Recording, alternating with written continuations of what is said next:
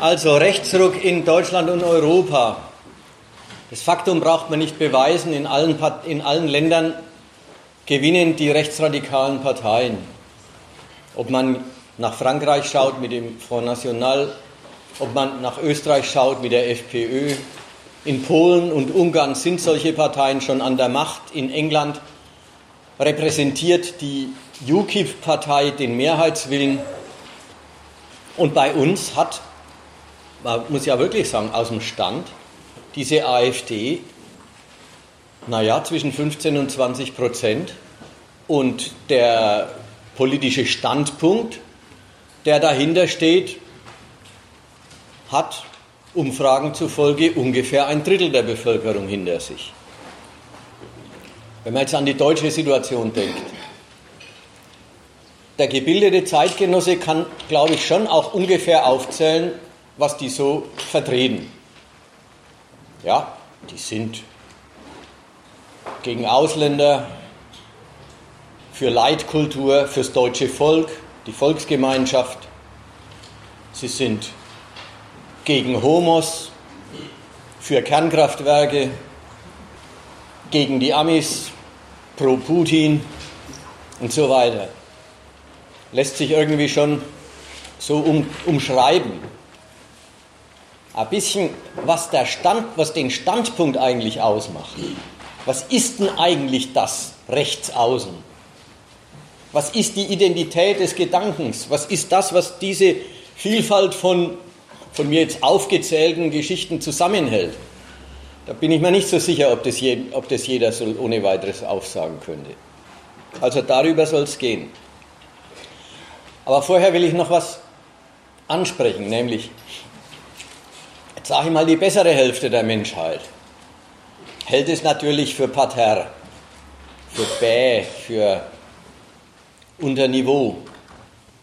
Leute finden das scheußlich, auch gefährlich, aber eigentümlicherweise, sie sind sich zugleich bereit zu sagen, ja, ja, in Krisenzeiten tendiert das niedere Volk nach rechts. Und wenn man sie fragt, ob Sie das eigentlich für vernünftig halten, sagen Sie nein. Aber irgendwie logisch ist es Ihnen doch. Und das ist schon ein Rätsel. Wenn man es für logisch hält, muss man es eigentlich auch für vernünftig halten und umgekehrt. Wenn man es nicht für vernünftig hält, sollte man es nicht für naheliegende Konsequenz halten. Diese Art, darüber zu urteilen, über die Rechten, die will ich ein bisschen auch, auch implizit mit aufs Korn nehmen. Und denen, die sagen, das ist irrational, möchte ich ein bisschen den Beweis liefern, na sofern von dem politischen Denken des Mainstream und auch deinem, sind die auch wieder nicht. Und denen, die sagen, na, das ist logisch, dass in der Krise die Massen nach rechts tendieren, denen möchte ich sagen, logisch ist es überhaupt nicht. Also, mit dem billigen, dass man die, alle, dass man die Rechtsradikalen identifiziert als Träger verkehrter Werte, die wir nicht mögen. Die Linken tun sich da immer sehr leicht. Rassisten sind sie, xenophob sind sie, autoritär denken sie und so ähnlich. Da merkt man immer, naja gut, da hört man immer den Gegenwert raus. Wir sind nicht rassistisch, sondern kosmopolitisch, wir sind nicht xenophob, sondern fremdenfreundlich und so weiter.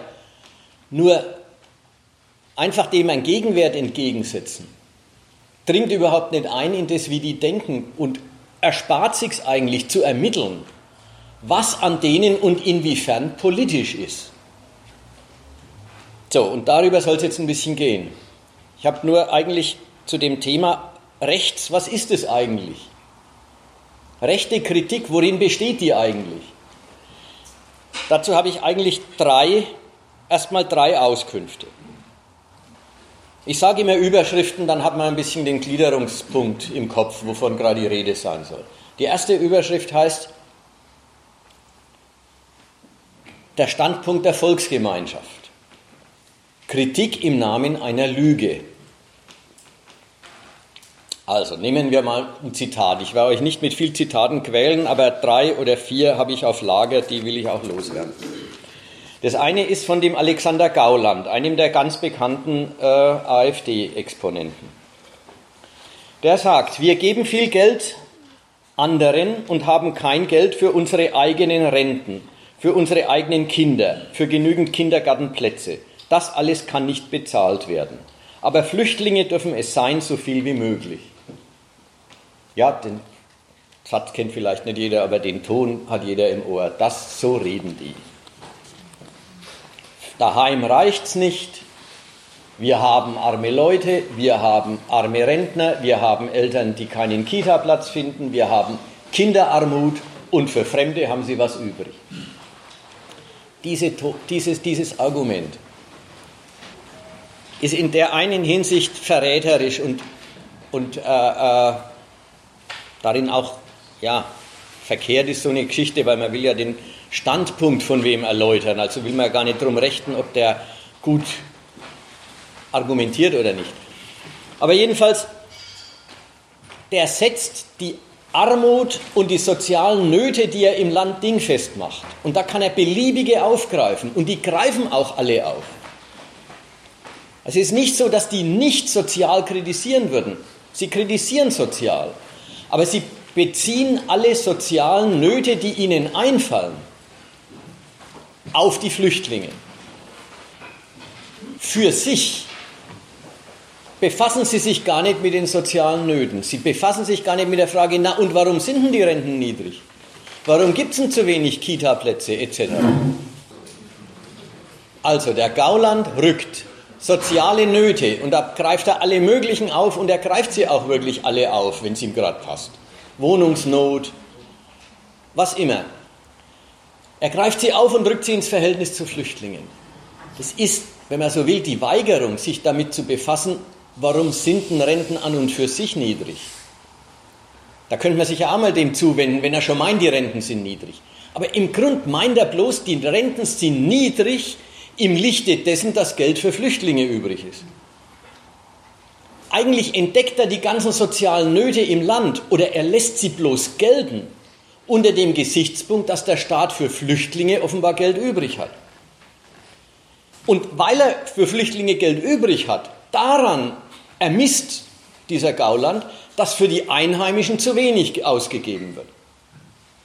Er kümmert sich auch gar nicht um die Frage, werden die Renten jetzt eigentlich gekürzt, weil es Flüchtlinge gibt? Oder würden die Rentner das Geld eigentlich kriegen, wenn die Flüchtlinge nicht wären? Ja, ist doch klar, die denn das Geld ja sowieso nicht kriegen. Das Rentensystem ist das Rentensystem und es funktioniert auf seine Weise.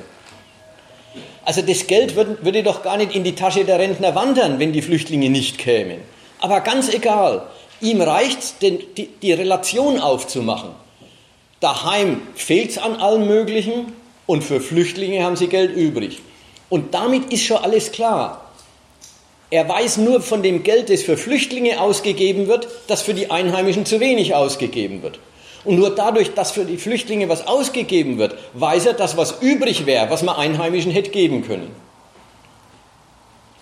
Man merkt, naja, gut, das ist ja gar kein Rätsel, der argumentiert vom Gedanken des Volkes und der Volksgemeinschaft her und sagt, hier wird fürs Volk nichts getan, weil für Volksfremde Geld übrig ist.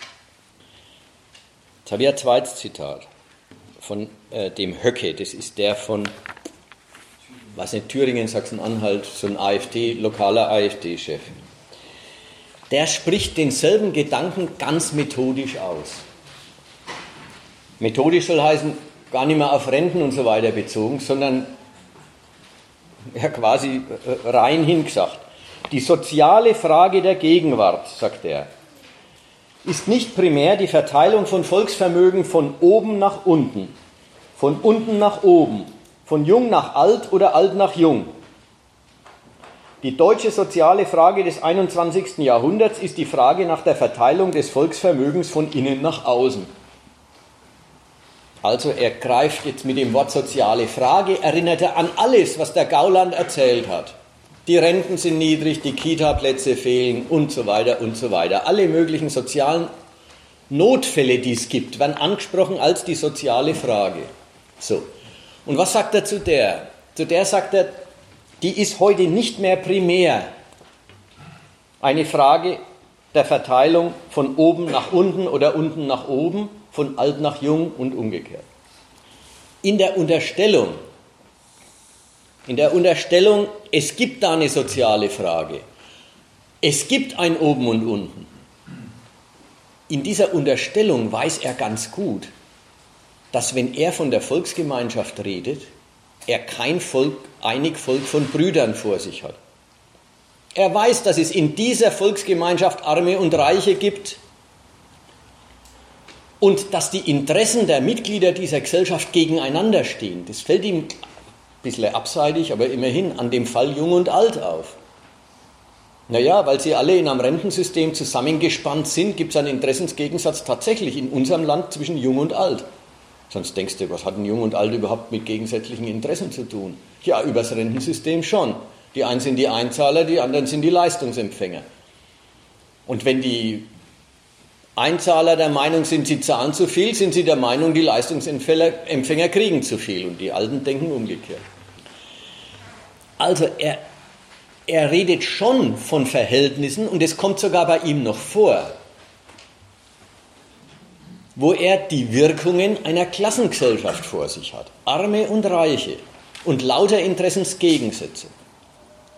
Von denen, sagt er, die sind aber gar nicht wichtig.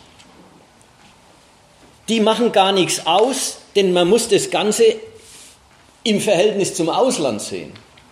Und jetzt lustigerweise, auch im Verhältnis zum Ausland ist der, ist der Unterschied von Arm und Reich und der Gegensatz von Kapital und Arbeit ja nicht weg. Aber im Verhältnis zum Ausland, sagt er, ist es unerheblich hat nicht wichtig zu sein. Er drückt es aus, ist nicht mehr primär die Frage, sondern im Verhältnis zum Ausland, nach außen betrachtet, müssen wir uns als einheitlichen, solidarischen Volkskörper betrachten, obwohl wir es nicht sind. Wir haben es für gering zu erachten, dass es unter uns Gegensätze gibt. Im Verhältnis zum Ausland, das ist der Gegensatz, der uns zu interessieren hat. Dann redet er von, das nehme ich jetzt nochmal auf, die Seite. Die deutsche Frage des 21. Jahrhunderts ist die Frage nach der Verteilung des Volksvermögens von innen nach außen. Schaue ich mir dieses Land wirklich an? Oder wenn Höcke auf dieses Land blickt und von Volksvermögen redet, müsste er eigentlich merken, sowas gibt es gar nicht.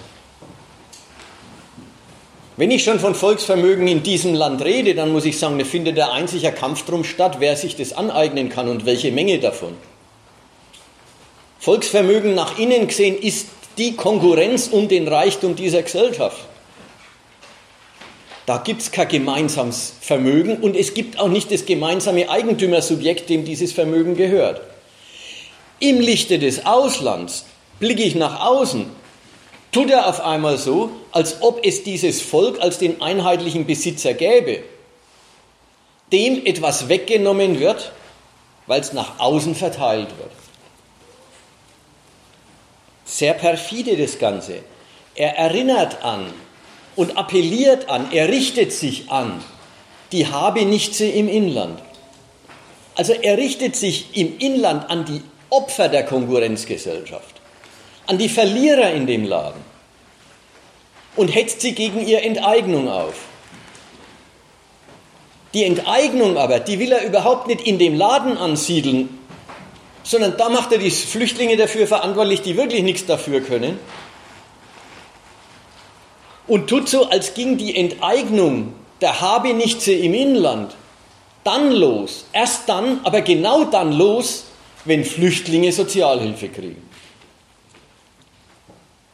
Diese Kritik sozialer Missstände im Namen einer Menschengemeinschaft, eben des deutschen Volkes, dem der Staat verpflichtet zu sein hätte.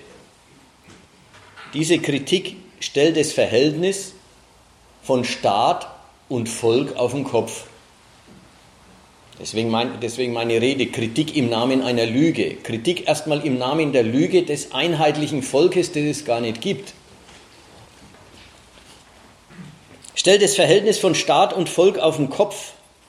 In dem Sinn nämlich, dass sie eben die Vorstellung pflegen, wirklich die idealistische, die erfundene Vorstellung pflegen, das Volk wäre eine irgendwie untereinander verbundene, einheitliche Menschengemeinschaft und, der, und das hätte, diese Gemeinschaft hätte sich den Staat gegeben, damit diese Gemeinschaft einen Schutz nach außen hat und eine gute Organisation und so weiter.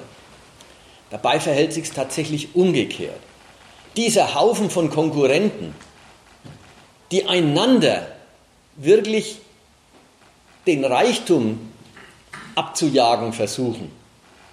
Dieser Haufen von Konkurrenten wird überhaupt nur durch eine Staatsgewalt zusammengezwungen und zusammengehalten und von der Staatsgewalt zu der Rücksicht aufeinander gezwungen, die sie von sich aus gar nicht leisten würden. Sogar zu dem, zu dem Moment von Teilen und gemeinsamer Daseinsvorsorge, die es in der kapitalistischen Gesellschaft tatsächlich gibt, zwingt der Staat die Bürger auf dem Wege der Steuern und in der, auf dem Wege der Sozialkassen, indem sie eben gemeinsame Vorsorge gezwungenermaßen gemeinsame Vorsorge betreiben für die Rente, für den Fall der Arbeitslosigkeit, für den Fall der Krankheit, gemeinsame Daseinsvorsorge betreiben, die sie von sich aus nie gemeinsam betreiben würden. Als Privatleute stehen die Menschen in Konkurrenz und Gegensatz zueinander in dieser Gesellschaft der freien Marktwirtschaft.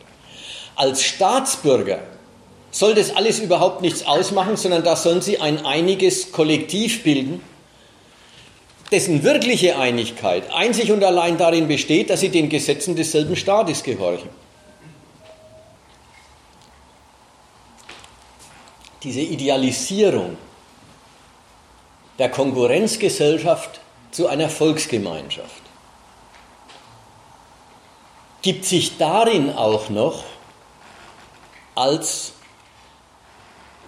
ich habe gesagt Lüge, als Unwahrheit, als unwahre Idealisierung, als unwahres Ideal zu erkennen, dass es eigentlich, außer an Nationalfeiertagen, nur in der Form einer Fehlanzeige überhaupt zur Sprache kommt. Ich weiß nicht, ob euch das schon mal aufgefallen ist. Von der Volksgemeinschaft redet niemand im Sinn von Klasse. Da fühlt man sich vielleicht wohl. Sondern von der Volksgemeinschaft redet alle, alle die es tun, reden davon in der Form der Abwesenheit. Es fehlt an ihr. Niemand kümmert sich um sie.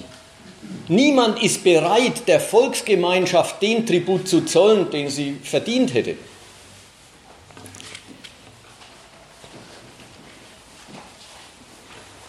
Es, eigentlich können wir sagen, die Rechtsradikalen machen die Feststellung, in der Konkurrenzgesellschaft kann von Gemeinschaft nicht die Rede sein. Durchaus, aber die machen das nicht als einen objektiven Satz im Sinn von, naja, da passt das Gemeinschaftsideal auch überhaupt nicht hin, sondern die machen das immer in der Form, das fehlende, die fehlende Gemeinschaft ist der Grund für all die Übel, die wir ins Auge fassen. Das ist per se verkehrt, denn nie in der Welt ist das, was nicht da ist, der Grund für das, was da ist. Das hat es noch nie gegeben, gibt es auch in anderen Verhältnissen nicht.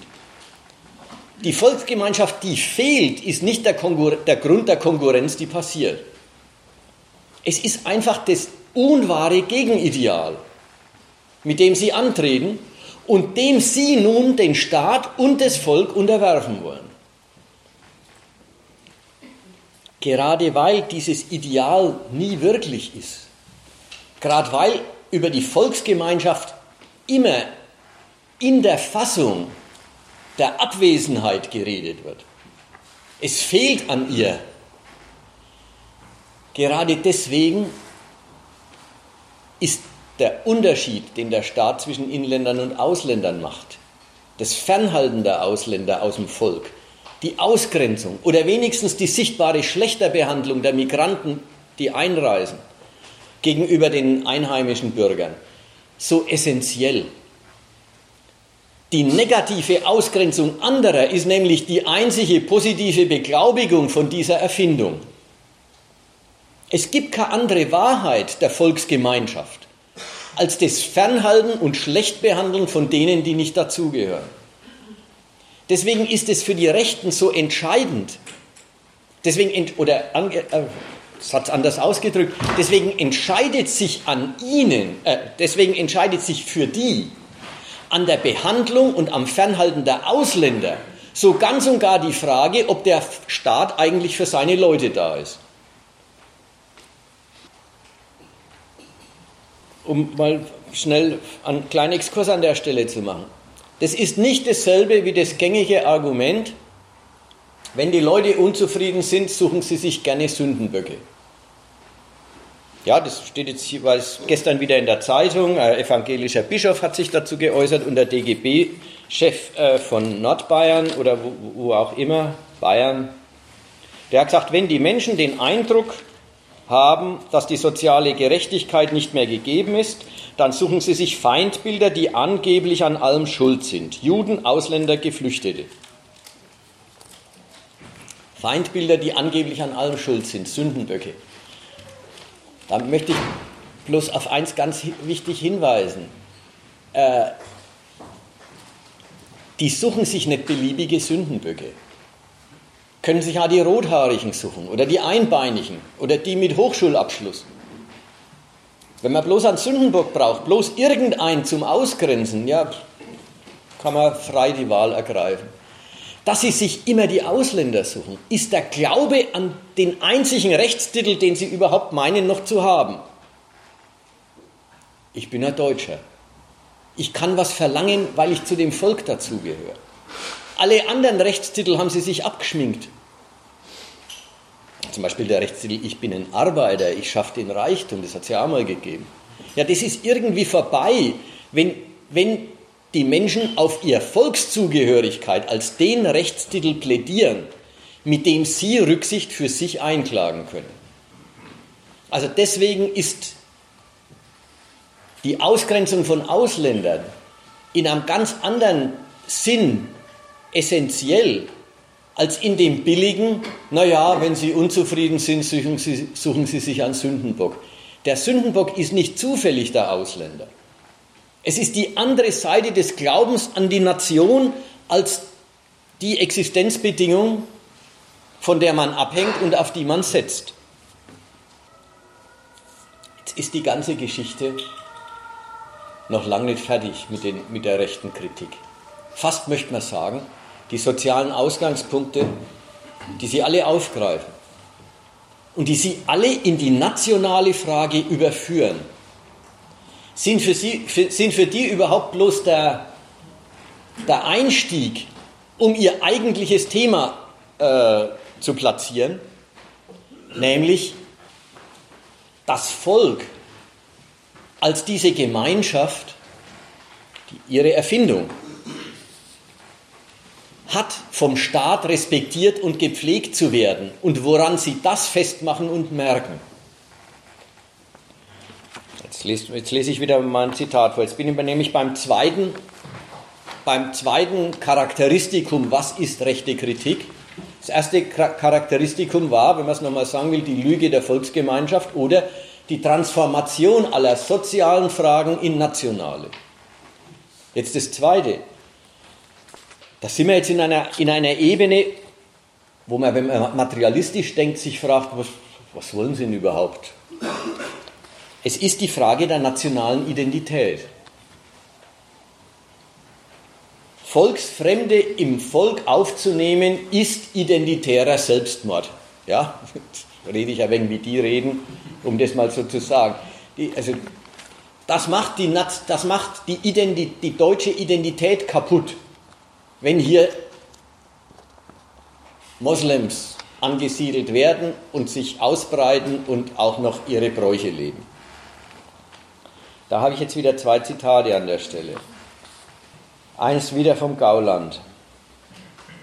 Es ist, liebe Freunde, ja, der hält auch Volksreden und dann sagt er immer, liebe Freunde. Es ist, liebe Freunde, eine Politik der menschlichen Überflutung. Ich weiß, das hören manche nicht gern, halten es für unmenschlich. Nein, es ist die Wahrheit. Es ist der Versuch, das deutsche Volk allmählich zu ersetzen durch eine aus allen Teilen dieser Erde herbeigekommene Bevölkerung. Ein anderer von denen, der AfD-Chef in Niedersachsen, sagt, die übrigen demokratischen Parteien wollen Zuwanderung nur, damit die Deutschen in einem großen europäischen Brei aufgehen. Ja, die sagen richtig, diese Politik der Flüchtlingsaufnahme zielt auf die Zerstörung des deutschen Volkes.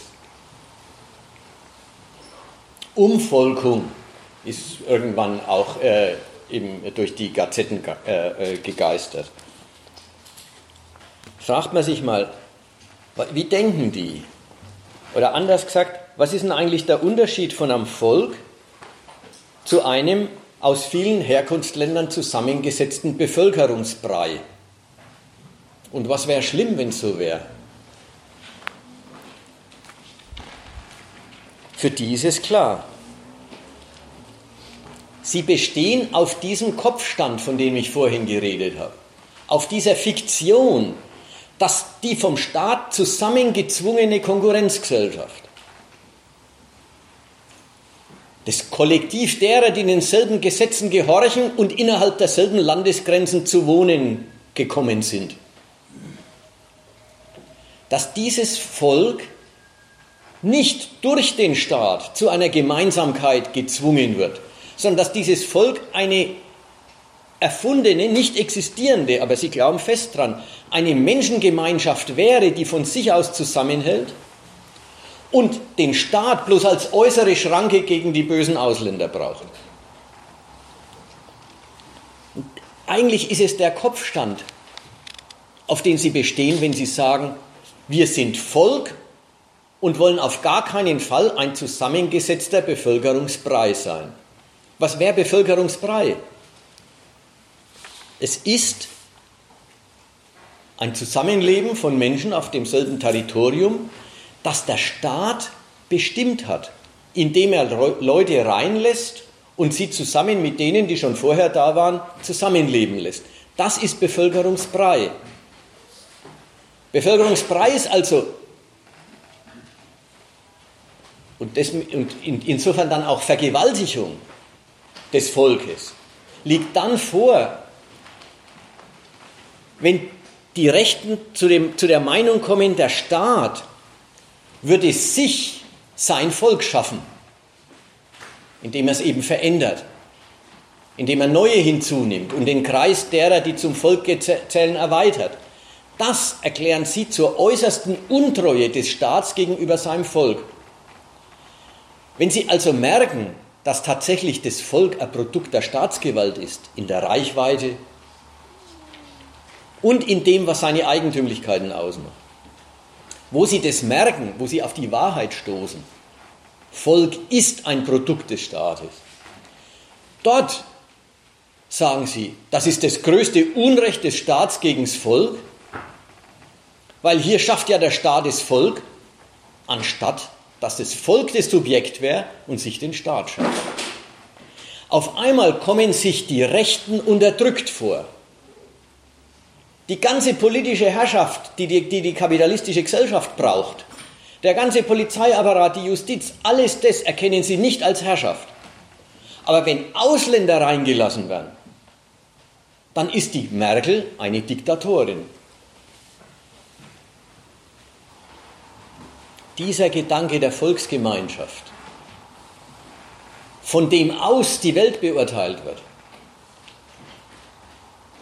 der hat jetzt seinen nächsten Stachel. Dieses Volk braucht eine Identität. Na klar. Da reicht es dann auch nicht, dass das sind die, die innerhalb der deutschen Grenzen leben. Ja, das wäre zu billig. Das wäre ja wieder bloß Bevölkerung. Volk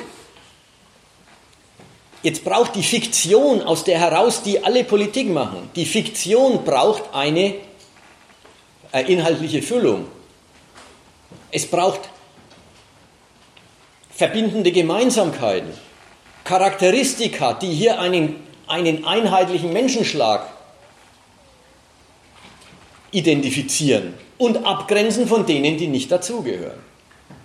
Aber wie gesagt, um es nochmal deutlich zu machen, es ist ein Bedürfnis, äh, der, der, deutschen Identität einen Inhalt zu geben, ist ein Bedürfnis aus dem Glauben an die Volksgemeinschaft heraus.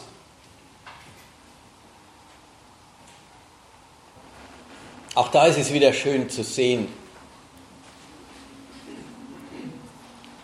dass sich der falsche Gedanke fast selbst entlarvt, indem die Frage, was ist Deutsch, ja, gehört in die Feuilletons, nicht nur der Rechtsradikalen, indem die Frage, was ist Deutsch, ewig unbeantwortet rumgeistert, aber ewig interessant ist. Ja, die Frage, wer sind wir, was zeichnet uns aus, zählt auch, wie gesagt, in den Feuilletons der gebildeten Blätter zu der Unterhaltung im Wochenendteil. Ja, da kann man dann rätseln. Goethe, Schiller, Lessing oder Abendland oder Christentum oder vielleicht Weltoffenheit, Effizienz und so zu. Was ist Deutsch? Beantwortet wird die nie endgültig. Aber alle, die die Frage stellen, sind sich sicher, da gibt es was zu suchen oder da suchen sie was, was es zu finden gibt. Und was tatsächlich das Volk ideell zusammenhält, also als gesinnungs- und gemeinschaftsmäßig zusammenhält. Na klar, man kennt ja.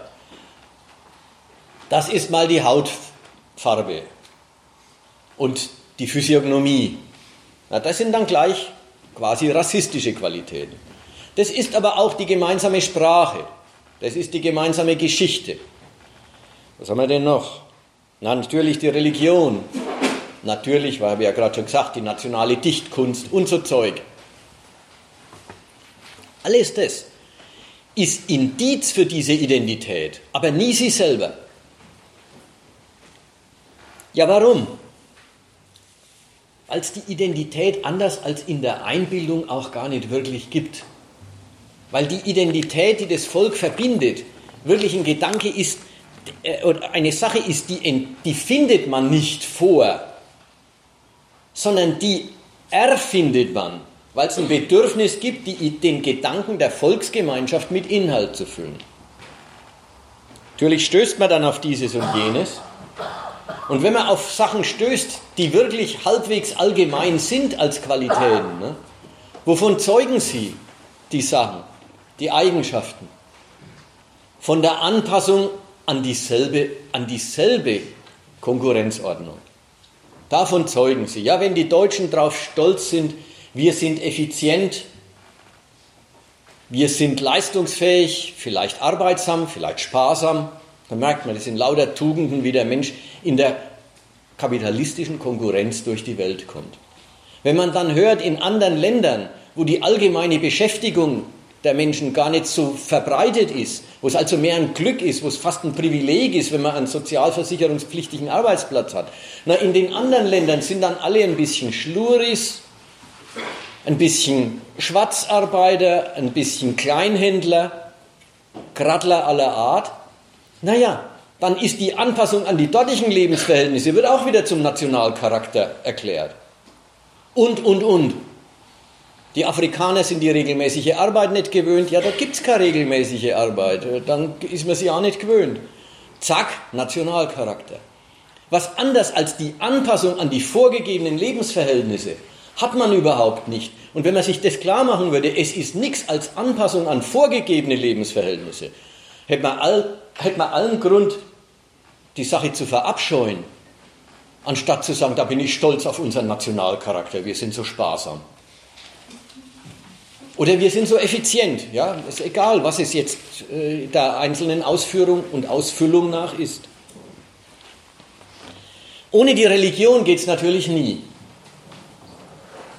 Das ist doch ein schönes Phänomen, dass gerade in Ostdeutschland, ja, nach 50 Jahren Realsozialismus, leben da drüben lauter Atheisten. Wirklich. Da geht kein Schwein in die Kirche. Wäre nichts verloren, ne? Aber jetzt sagen diese Atheisten, Sie verteidigen das christliche Abendland. Ihnen fällt, ihnen fällt zur Identität nichts Wichtigeres ein als die christliche Tradition. Warum? Einerseits natürlich wieder, ja, ja, halt irgendeine Gemeinsamkeit, äh, die, die es gibt. Andererseits, die Religion ist schon eine sehr spezielle Gemeinsamkeit. Es ist, es ist die, das geistige und von jedem Individuum gebrachte freie Bekenntnis der Unterordnung unter ein höheres, unter eine höhere, sogar höchste Instanz die gewährt und verbietet, die Leben gibt und nimmt. Eigentlich die höchste Idealisierung von, äh, des Verhältnisses des Untertanen zur Herrschaft ist die Religion. Und das ist dann ganz passend eine prima Formel für die Volksidentität. Das ist es ja, was Volk ausmacht. Wird aber von denen überhaupt nicht verstanden als, da sieht man sie mal, die Unterordner, sondern das ist unsere Identität, das ist unser Bekenntnis. Und verträgt sich nicht mit anderem Bekenntnis. Das ist der nächste Gedanke zur Identität. Jetzt könnte man doch sagen, Identität, na schön. Wer rothaarig ist, ist nun mal rothaarig. Ja? Das gehört halt zu seiner Identität. Wer Asthma hat, hat Asthma na und, und so weiter und so weiter. Da gibt es so manches. Weder ein Grund, stolz drauf zu sein, weder ein Grund, traurig drüber, na vielleicht können wir sogar traurig drüber sein, über manches, aber jedenfalls kein Grund, irgendwas groß drauf an, dran aufzuhängen. Nationale Identität ist in der Hinsicht was ganz, ganz anderes. Es ist nämlich der, der Index der Zusammengehörigkeit, damit auch das Kriterium des Ausschlusses. Und als solches keineswegs mehr eine Eigenschaft, zu der, zu der man sich bekennt oder eben nicht, sondern nationale Identität hat Vorschriftscharakter. Von den Rechten gedacht her als diese Eigentümlichkeit sitzt tief im Individuum drin und es macht seine, es macht seine Besonderheit aus, Deutscher zu sein. Für alle, die, denen das nicht ganz natürlich ist, sei es, dass sie eingewandert sind, sei es, dass ihnen das zu sehr wurscht ist. Für alle anderen ist die deutsche Identität eine Vorschrift, gegen die nicht zuwidergehandelt werden darf.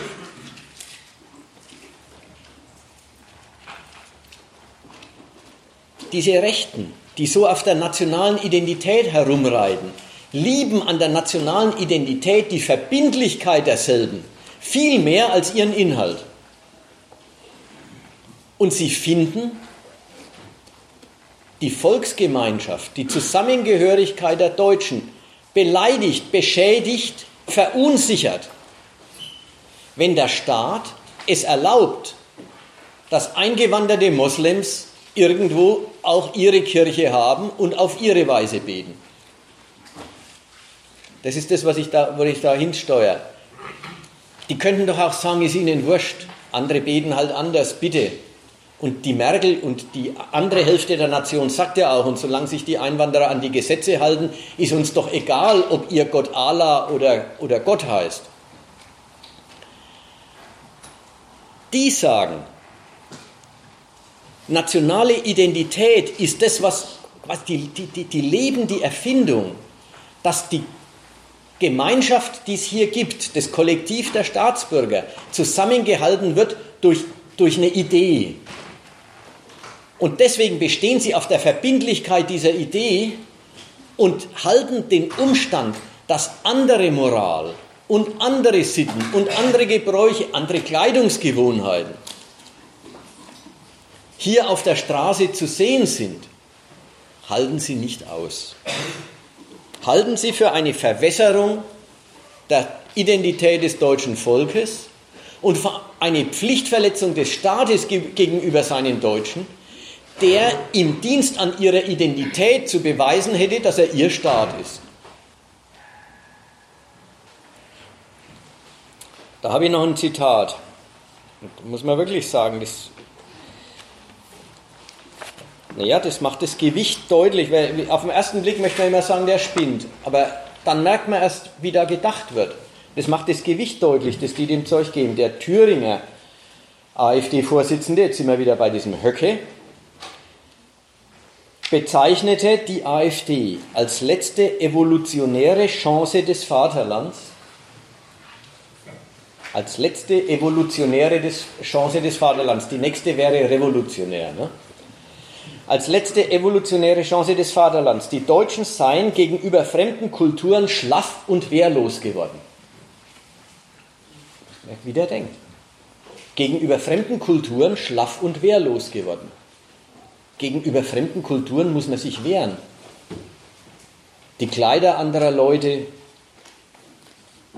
die Lieder anderer Leute, die Götter anderer Leute werden von vornherein als ein Angriff aufgefasst, der zurückgeschlagen werden muss. Der, der, der lebt gleich in, in, in einer Welt, in der die eigene Kultur gar nichts anderes als der Wille zum eigenen Staat ist und in der fremde Kulturen nichts wie der Wille zu fremden Staaten ist. Und bei denen unterstellt er ohne nähere Betrachtung, dass die in einem feindlichen Gegensatz zum eigenen Staat stehen. Deswegen ist Wehren angesagt. Wie gesagt, das ist doch absurd. Gegen, gegen andere Lieder muss man sich doch nicht wehren.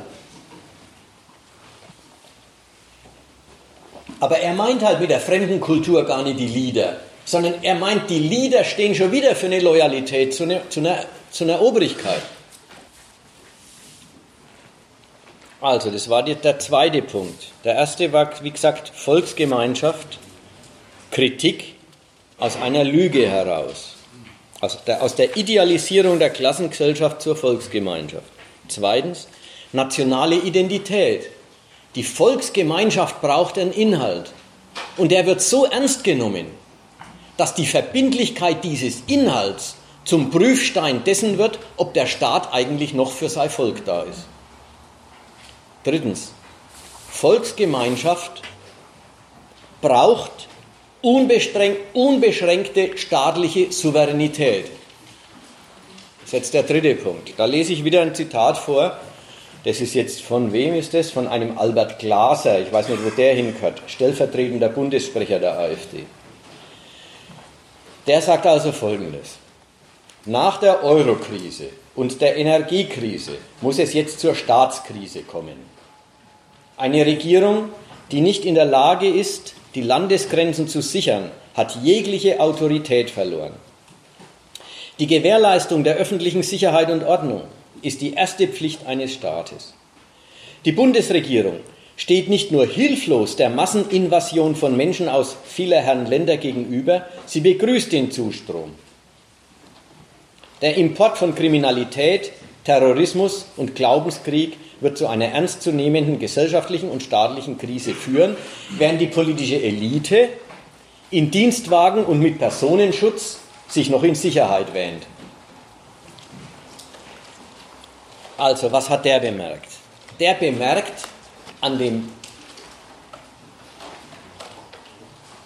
Zustrom von Flüchtlingen im letzten Jahr, ja, was so an die Million rangegangen ist.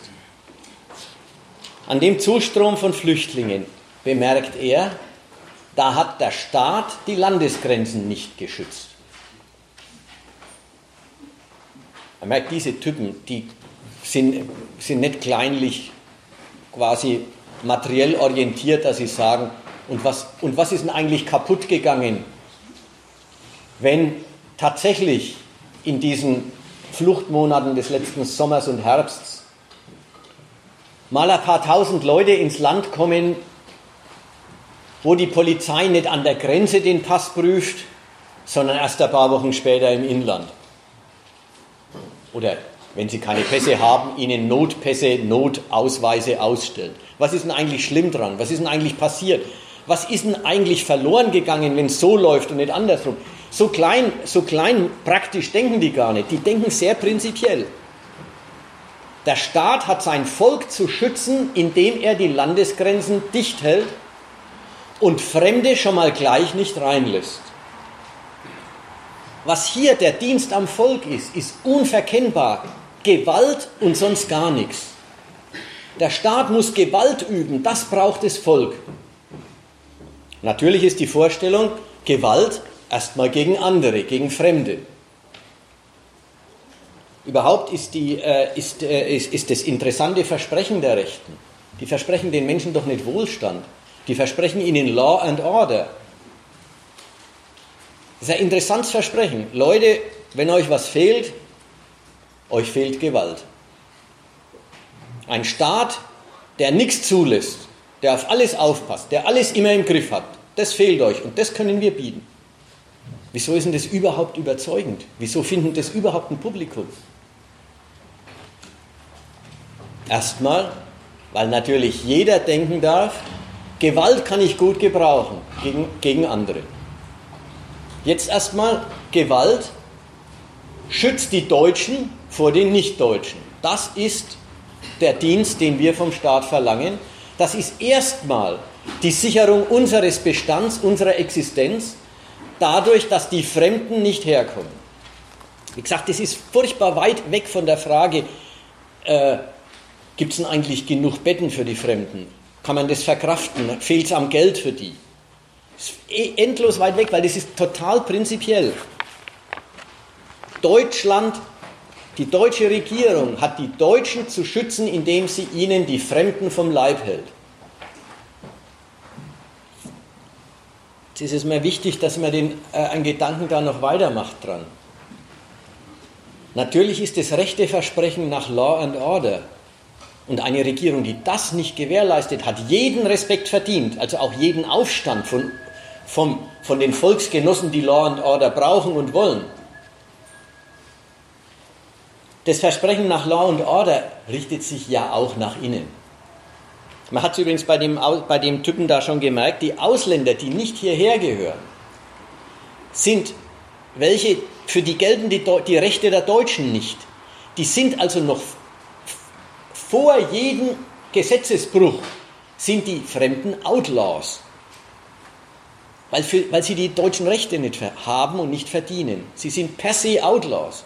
Und als Outlaws traut man ihnen alles zu. Deswegen ist er furchtbar schnell von, die Regierung lässt Flüchtlinge rein zu, sie importiert Kriminalität, Terrorismus, Glaubenskrieg. Und da sind Sie richtig froh, wenn Sie in der Million, äh, in der Million Zuwanderer zwei, drei echte Terroristen finden, die Ihnen beweisen, dass also wie machst du, ein Promille von einem Promille tatsächlich Import von Terror passiert ist. Aber Stichwort Kriminalität, Law and Order wird natürlich nicht nur gegen Ausländer gefordert, gegen die vor allen Dingen, aber natürlich auch nach innen, gegen alle, die die Gesetze übertreten und sich was rausnehmen. Auch da darf wieder jeder denken, der Bürger braucht Schutz vor den bösen Buben. Der Bürger braucht Schutz vor anderen. Aber der Hammer ist, im Grunde fordern sie das reihum. Reihum fordern und sehen auch die Leute, die Law and Order attraktiv finden, reihum sehen sie ein, dass sie vor ihren Mitmenschen geschützt werden müssen. Und jeder, der sagt, er, er ist für Law and Order und er braucht diesen Schutz, weiß, dass der Schutz auch für ihn heißt. Ein Staat, der alle in die Schranken weist, der alles im Griff hält, zwingt auch alle mit ihrem Egoismus dazu, sich auf die Erfüllung der Pflicht zu reduzieren. Insofern fordern die Bürger, die die AfD attraktiv finden, durchaus die Gewalt von oben gegen jedermann und damit auch gegen sich. Sie sind durchaus der Meinung, alle müssen darauf reduziert werden, ihr Pflicht zu tun. Und jeder, der aus der Reihe tanzt und für sicher Extrawurst gebraten kriegen will, muss eine drüber gezogen kriegen. merkt man noch einen interessanten Punkt an der Stelle. Anfangs ging es los mit Volksgemeinschaft, die Vorstellung einer zusammenhaltenden Menschengemeinschaft, die, die gemeinsame Werte, gemeinsame Orientierungen, eigentlich einen gemeinsamen Menschenschlag bilden, der sich, der sich ohne dies nahe ist. Jetzt kommt raus, Volksgemeinschaft ist auch bei denen, die sie gut finden, keineswegs eine idyllische Vorstellung. Harmonie ist da nicht, wir vertragen uns doch bestens, sondern Harmonie ist, wenn alle auf ihre Pflicht reduziert werden, dann herrscht Harmonie. Wenn alle darauf festgelegt werden, nur zu tun, was sie dürfen,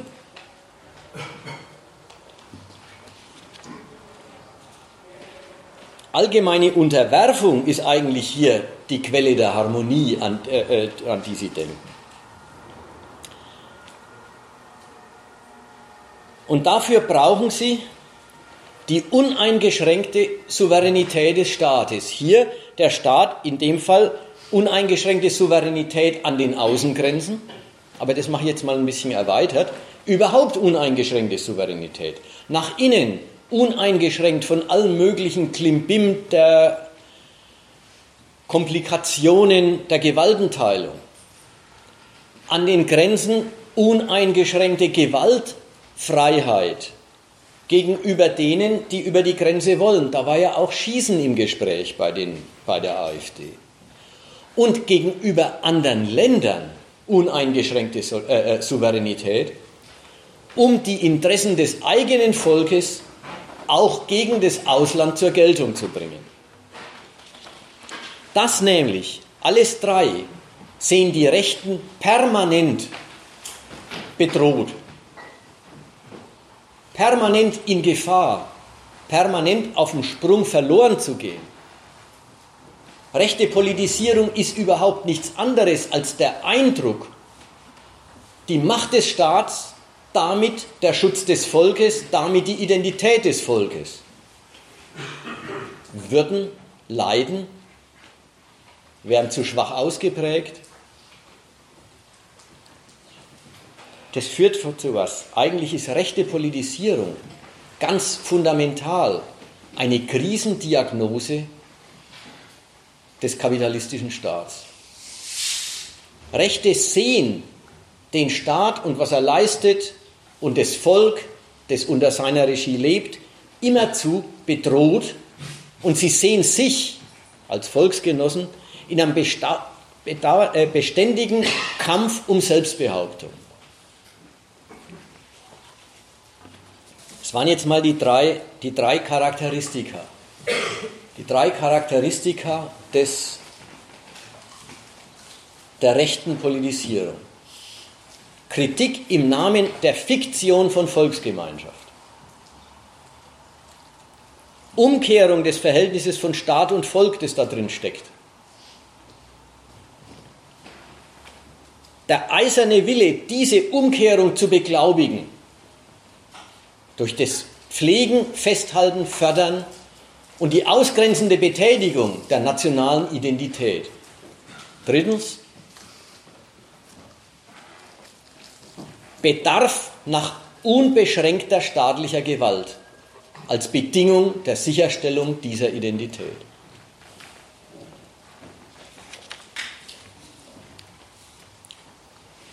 Soweit, so gut. Übrigens, wenn jemand Einwände erheben will oder fragen will. Ich finde meine Gliederung schon wieder, ich komme schon wieder zurück, wenn ich kann mich, man kann mich ruhig unterbrechen, ist kein Problem.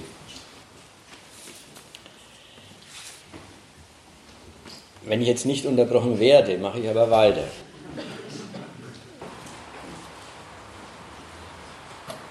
Ich möchte jetzt einen zweiten, das, der Teil ist kürzer, aber muss soll auch sein.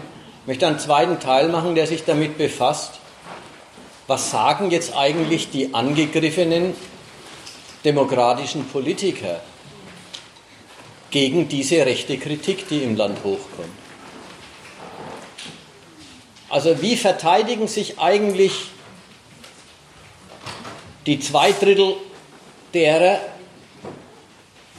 oder jedenfalls die politischen Repräsentanten der zwei Drittel derer, die nicht so denken wie die AfD. Was bringen die Demokraten eigentlich zustande an Gegenkritik gegen diese rechte Unzufriedenheit? Da ist der Nationalfeiertag, äh, der heuer, also der 4. Oktober, der heuer in Dresden gefeiert worden ist und wo in Dresden ja die, ja richtig die beiden Repräsentationen des Nationalen aufeinander getroffen sind. Das sind die Reden ganz, äh, ganz ähm, ergiebig drüber drin. Was hat eigentlich die Merkel gegen die Rechten gesagt? Sie hat gesagt, diejenigen, die immer sagen, wir sind das Volk, sind es nicht. Ja, also das, sie hat es noch ein bisschen mehr gesagt. Die hat gesagt, damals in der DDR war das ein emanzipatorischer Satz, weil es natürlich gegen den falschen Staat ging. Wir sind das Volk, da war das Recht. Aber jetzt leben wir in einer Demokratie, da haben alle eine Stimme. Und wenn alle eine Stimme haben, dann ist eure jedenfalls nicht das Volk, sondern auch bloß eine partikulare Meinung.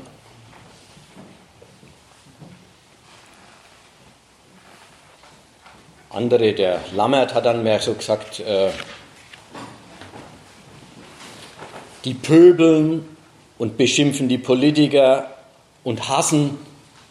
Und das alles, tut das, Volk, das alles tut das Volk nicht. Das Volk hasst nicht, pöbelt nicht, benimmt sich nicht daneben. Einerseits eine schöne Auskunft über das Volk.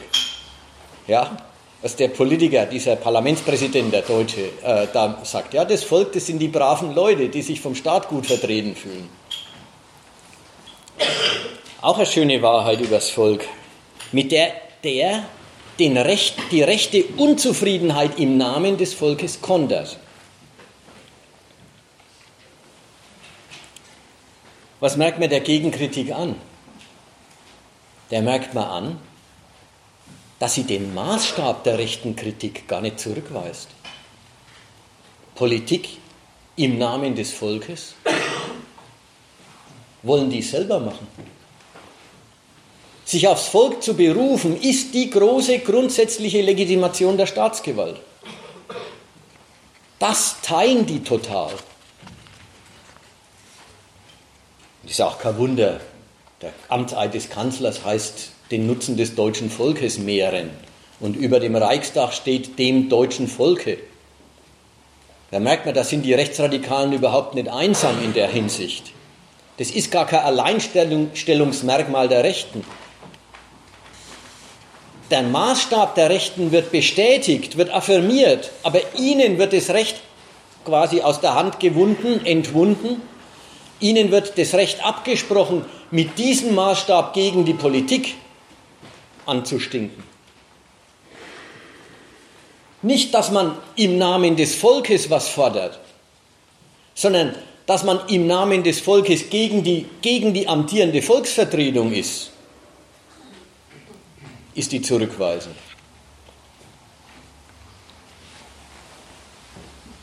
Wer das tut, also AfD-Politiker, sind dann Populisten. Ja, was ist ein Populist und was ist das Schlechte dran? Frage. Ja? Denkt man sich, äh, oder wie es anders gesagt, im Namen des Volkes spricht jeder Richter Recht. Wenn ein Politiker eben die Kanzlereid, den Nutzen des deutschen Volkes mehren, wenn das Wort auf Deutsch kommt, für das Volk was tun, dann ist die Sache okay. Wenn das Wort auf Lateinisch daherkommt, ist es ein politischer Fehlgriff. Populist. Was heißt denn das? Populus heißt das Volk und Populist ist einer, der ja, fürs Volk ist, was fürs Volk tut, den Namen des Volkes im Mund führt. Aber da ist es ein Verstoß. Warum? Man muss wirklich sagen, weil hier die Berufung aufs Volk gegen die offizielle Politik passiert. Deswegen ist es nicht seriös. Also so nach dem Muster, sich wirklich aufs Volk berufen kann bloß die offizielle Politik. Die kann das, die muss das auch. Aber wer sich gegen die Politik aufs Volk beruft, der macht was Unrechtes. Der ist dann auch ein furchtbarer Vereinfacher. Ja, kennt ihr auch die Kategorie? Die, das sind die Typen mit den einfachen Lösungen. Auch die Verurteilung der AfD ist doch verräterisch. Denn wenn die sagen, das sind die mit den einfachen Lösungen, da steckt ja immer noch das Moment drin, naja, irgendwie attraktiv klingen die Lösungen schon. Irgendwie, dass man darauf einsteigen kann, dass man die gut finden kann, die Lösungen. Jetzt denk mal, welche Lösungen haben die eigentlich? Ausländer raus ist ihre Lösung für alles. Ausländer raus und Deutschland vor. Das sind die Lösungen, die die zu bieten haben. Und dazu sagt die Regierung oder die, sagen die quasi die seriösen demokratischen Parteien, dazu sagen die, naja, klingt schon gut, aber die haben überhaupt nichts gegen den Standpunkt. Die haben da was dagegen, dass der Standpunkt gegen die Politik eingewendet wird und sagen dann, das sind Vereinfacher. Das ist auch eine schöne Auskunft über das Verhältnis von Staat und Volk, das da von oben gegeben wird. Einfache Lösungen können einem attraktiv vorkommen, aber sind nicht realistisch. Ja, da, da bekennt ein Politiker, im Interesse seiner Wähler zu regieren, ist was anderes, als auf deren Wünsche zu hören. Politik ist kein Wunschkonzert, ist die Mitteilung. Einfache Lösungen haben wir nicht zu bieten.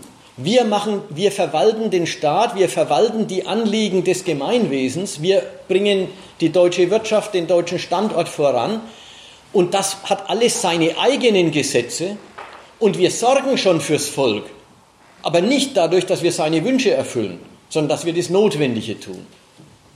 Und wenn dann hinterher so mancher die Erfüllung seiner Wünsche oder die Lösung seiner Probleme nicht mehr findet in der Politik, ist es kein Wunder, weil die Politik hat eben kompliziertere Wege zu gehen. Also auch darin steckt ja ein, ein interessantes Bekenntnis, wenn man gegen diese Vereinfacher losgeht. Das Bekenntnis, das Volk auf die korrekte Weise zu regieren, heißt es führen und nicht ihm die Wünsche erfüllen, die es hat.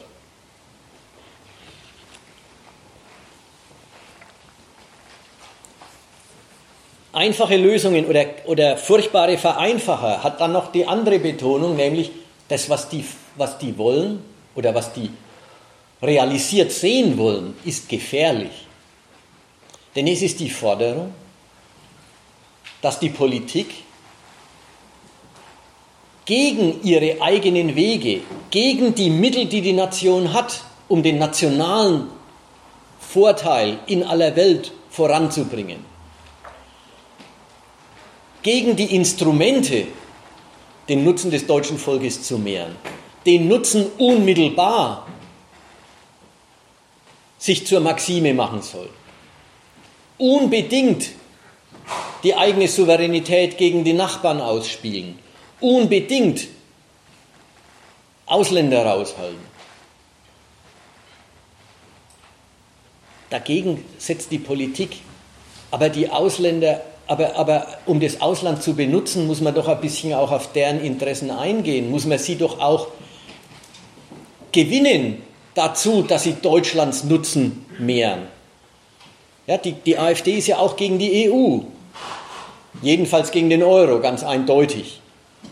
Und da ist der Standpunkt, die, die, die, Kanzlerin sagt, niemand, niemand profitiert vom Euro so viel wie die Deutschen.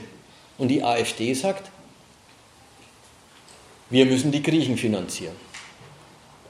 Ja, das, da, da, da, merkt, da kommt die Regierung und sagt, das ist gefährlich, denn es zerstört die Wege, mit denen wir dem nationalen Nutzen mehren. Damit, dass man die nationale Rücksichtslosigkeit gleich ganz unmittelbar betätigen soll.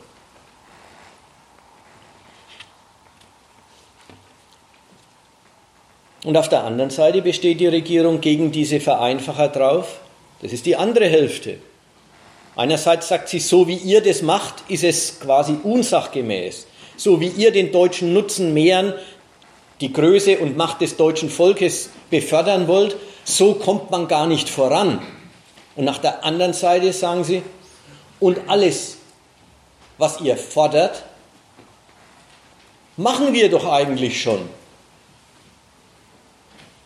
so wie es eben realistisch zu machen ist. Na, da kommt dann von der Merkel das Argument, okay, stimmt schon, wir haben kurzzeitig die Kontrolle über die Grenzen verloren, aber das ist ja inzwischen bewältigt. Dann kommt das Argument, inzwischen ist doch der Flüchtlingsstrom eingedämmt, inzwischen haben wir doch die halbe Welt zum Flüchtlingszurückhalter, ja, also zum, zum, zum, zum, für, für na, wie sagen wir, die halbe Welt zur Barriere gegen Flüchtlinge, gegen Fluchtbewegungen nach Europa hin, hin organisiert. Die Türkei, kürzlich war sie in Afrika, hat lauter afrikanische Länder besucht und eine einzige Aufgabe an die Länder verteilt. Halte die Flüchtlinge zurück. Gebt euer Territorium nicht als Durchmarschruden her. Und den Rechten sagt sie zur Beruhigung auch noch, und auch in 20 Jahren wird Deutschland noch Deutschland bleiben. Einerseits denkt man sich wieder, jetzt ist die genauso verrückt wie die anderen. Hat denn jemand gedacht, Deutschland wird äh, Italien oder Deutschland wird was, sonst was? Ja, die, die verstehen sich schon. Die meinen, Deutschland wird Deutschland bleiben, soll heißen, die Leitkultur, die Eigenart, eigentlich die nationale Identität ist auch was, worauf auch Sie aufpassen. Dennoch, also in, in, in, in beiden äh, Unterpunkten, ja, in dem einen, das Volk ist doch, das Volk, ihr, ihr seid nicht das Volk. Wie in dem anderen Argument, ihr seid vielmehr Populisten. Ihr seid nicht das Populus, ihr seid Populisten. Diese Scheidung. Äh, in den beiden Zurückweisungen wird, das war die erste Hälfte jetzt, die ich erläutert habe, wird eigentlich die große Nähe der offiziellen Politik zum rechten Gedankengut deutlich. Der Unterschied wird aber auch deutlich. Die Staatsleute, die, die wirklichen Staatslenker bestehen darauf, dass der Staat seine eigene Logik hat und dass man da nicht mit jeder Not der Bürger ankommen kann und den Staat bei seinem Geschäft durcheinander bringen kann. Das halten sie nämlich wirklich für gefährlich. Und das ist auch das Moment, warum die Recht, rechte Aufruhr nicht einfach eine neue Partei im demokratischen Parteienspektrum ist, sondern wirklich was anderes. Es ist nämlich schon ein Unterschied, ob sich die demokratischen Parteien untereinander vorwerfen, ihr könnt das nicht, die Rente reformieren oder das Wirtschaftswachstum vorantreiben oder den Staatshaushalt sanieren oder was auch immer. Ihr könnt das nicht. Oder auch, ihr habt die falschen Prioritäten. Ihr seid zu sozial oder ihr seid zu liberal oder ihr seid zu europafreundlich oder ihr seid zu engstirnig, was die Förderung der europäischen Integration betrifft. Je nachdem, die werfen einander immer vor, sie können es nicht oder sie haben die falschen Orientierungen, aber anerkennen dabei, dass es natürlich der anderen Partei ums selbe, nämlich um Deutschland voranzubringen geht, also auch darum, den Nutzen des deutschen Volkes zu mehren, wie der Kanzler bei seinem Eid sagt. Die Rechten, die jetzt auf die, äh, äh, aufgekommen sind, die bestreiten der Regierung tatsächlich die Tugend des Regierens, nämlich dass es denen überhaupt ums deutsche Volk geht. Kategorien wie Verrat, Volksverräter, Umvolkung.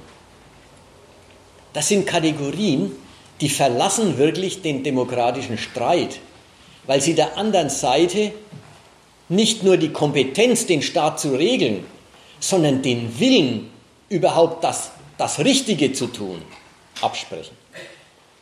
Die anderen Demokraten, die stehen, die stehen auf dem Standpunkt, sie dienen doch dem deutschen Volk andauernd, wenn sie den Staatshaushalt in Ordnung bringen, wenn sie langfristige Planungen für die absehbare, die Organisation der absehbaren Altersarmut vornehmen, wenn sie und so weiter und so weiter das Schulsystem verwalten.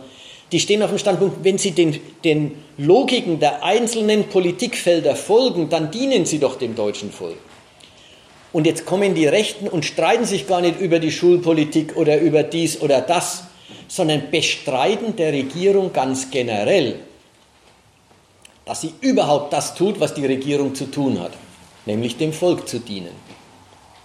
Und das ist das Moment von einem gewissen Systemgegensatz. Das ist das, warum die AfD dann auch sagt, sie will die, den ganzen Bogen der internationalistischen Elite wegfegen. Den ganzen äh, äh, Bogen der, Konstitution, der konstitutionellen Parteien ersetzen.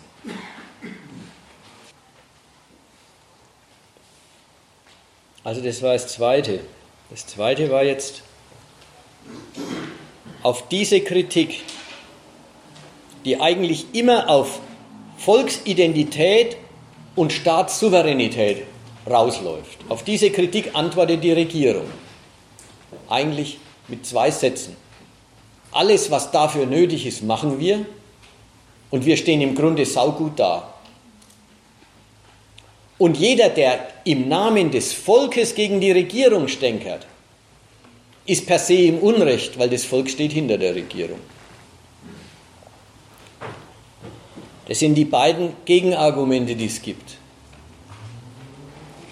Und diese beiden Standpunkte treffen aufeinander. Das macht im Moment eigentlich die politische Debatte, die geistige Lage der Nation aus. Dass es um diese Geschichten geht. Ja. Bei diesem Gegensatz muss es da auch einen inhaltlichen Gegensatz geben. Und da finde ich es eigentlich nicht zutreffend, die Position von, von der Kanzlerin Merkel nur nach der Identität hin aufzulösen. Also in dem Sinne, dass sie eigentlich dem, dem, dem Anspruch auf äh, Schutz der nationalen Identität Recht gibt. Weil das ist schon ein bisschen ein gezinktes Argument von ihr, weil sie selber ja eine andere Vorstellung von nationaler Identität hat. Und zwar in dem Sinne, dass sie selber als Regentin dieser globalisierten Macht ihr Volk auch ein bisschen moderner definiert als die Typen und insofern auch wirklich äh, das deutsche Volk eben auch ein bisschen anders definiert als die. Wenn die also sagt, insofern ist das Argument gezinkt dem gegenüber. Es lebt einerseits von, also ich verstehe die Identität, die du betonen wolltest, nämlich äh, das ist der, der Gedanke der nationalen Identität. Aber indem, indem sie ihnen versichert, dass sie sich darum kümmert, will sie sich schon für was anderes vereinnahmen, für eine andere Identität. Und in dieser, in diesem Globalis, dieser globalisierten Definition von Volk, meine ich, liegt auch der Grund äh, dieser verbissenen Feindschaft, also dieser, grundsätzlichen Gegnerschaft. Es drückt sich einerseits an, äh, ja, Identität, wie Sie es meinen, versus Multikulti oder äh, globalisierte Gesellschaft aus. Es drückt sich aus in den ganzen internationalen Verhältnissen, in denen die Republik steht, die Sie für schädlich halten. Ja, also die Regierung hat auch eine andere Vorstellung von nationaler Identität. Jetzt merkt man schon mit dem Argument, Deutschland wird Deutschland bleiben, kommt sie dem entgegen und sagt, ja, äh, unsere andere Vorstellung, ja, und, und da passt es durchaus rein in, den, in das, die Rechten verstehen gar nicht, wie man Deutschland auch, auch den, ja, den deutschen Erfolg, wie man den voranbringt. Und da gehört eben heutzutage dazu, das ist jetzt das Argument von dir, äh, wir sind eine, eine Weltmacht. Wir sind eine globalisierte Republik, die hat Beziehungen überall hin, die schickt ihre eigenen Leute überall hin und die, die lässt Leute von überall auch rein. Und das müssen die Rechten lernen. Das ist gar kein Widerspruch zum Volk. Und jetzt kommt es, ja, das, dazu muss man aber verstehen, dass man Volk ein bisschen anders auffassen muss. Und dieses bisschen anders auffassen ist jetzt auch Fremde, können Mitglieder des deutschen Volkes werden. Da ist jetzt die Regierung nicht äh, wie, äh, wieder gar nicht einfach, also äh, auch dem Gedanken der nationalen Identität zollt sie durchaus Tribut, nämlich in ihrem Versprechen, wir integrieren die Ausländer. Ja, integrieren ist jetzt das Lustige. Das heißt, okay, ihr AfDler, ihr seid von vorgestern. Wer heutzutage in einer globalisierten Republik gegen Ausländer ist, der ist nicht mehr auf der Höhe der Zeit. Aber wir, wir sind nicht gegen Ausländer, wir sind bloß gegen das Ausländische an den Ausländern. Integrieren heißt, wir, wir bringen ihnen bei, so zu sein wie die Deutschen. Wir beseitigen das Ausländische an ihnen, dann ist es doch super verträglich mit den, äh, mit, dann muss es verträglich sein mit euch und ihr müsst natürlich lernen, dass neue Mitbürger, wenn sie denn integriert sind in unserem Sinn, auch Mitbürger, als Mitbürger zu respektieren sind, das ist klar. Und das macht schon auch den Gegensatz aus, das ist völlig richtig. Das ist der harte Gegensatz, dass hier ein, ein Verständnis von Identität auf die Republik, auf, auf einen Kurs der Republik trifft, der von den Leuten verlangt, in einer Weltnation geht es ein bisschen anders zu als äh, im Hinterwald, wo man äh, schon seit tausend Jahren immer bloß dieselben Leute trifft. Ja, das, das, ja, das ist das, was das macht den Gegensatz aus, das stimmt schon, klar. Aber auch da wieder, wo, wieder zurück zu unserem Aus Ausgangspunkt. Ähm, wie, kommt, wie, wie, kommt man, wie, wie kommt man zu diesem Gegensatz? Nur dadurch, dass alle Unzufriedenheit, die es im Land gibt, keinen anderen Rechtstitel für warum sie Berücksichtigung verdient, mehr kennt als den, ich bin doch Deutscher. Aber die ist ja nicht weg, die Unzufriedenheit. Und die Unzufriedenheit, für die gibt es ja dauernd neue Gründe. Und mit dieser Unzufriedenheit und dem einzigen Rechtstitel, ich bin doch Deutscher, mit dem, das mit verbunden, ist, ist der Blick auf und dann kommen diese Ausländer. Und damit ist der Rechtstitel der Unzufriedenheit in Konflikt mit dem wirklichen Kurs der Nation. verlangt also umgekehrt, wenn, wir, wenn, wenn die an die Macht kämen, einen anderen Kurs der Nation.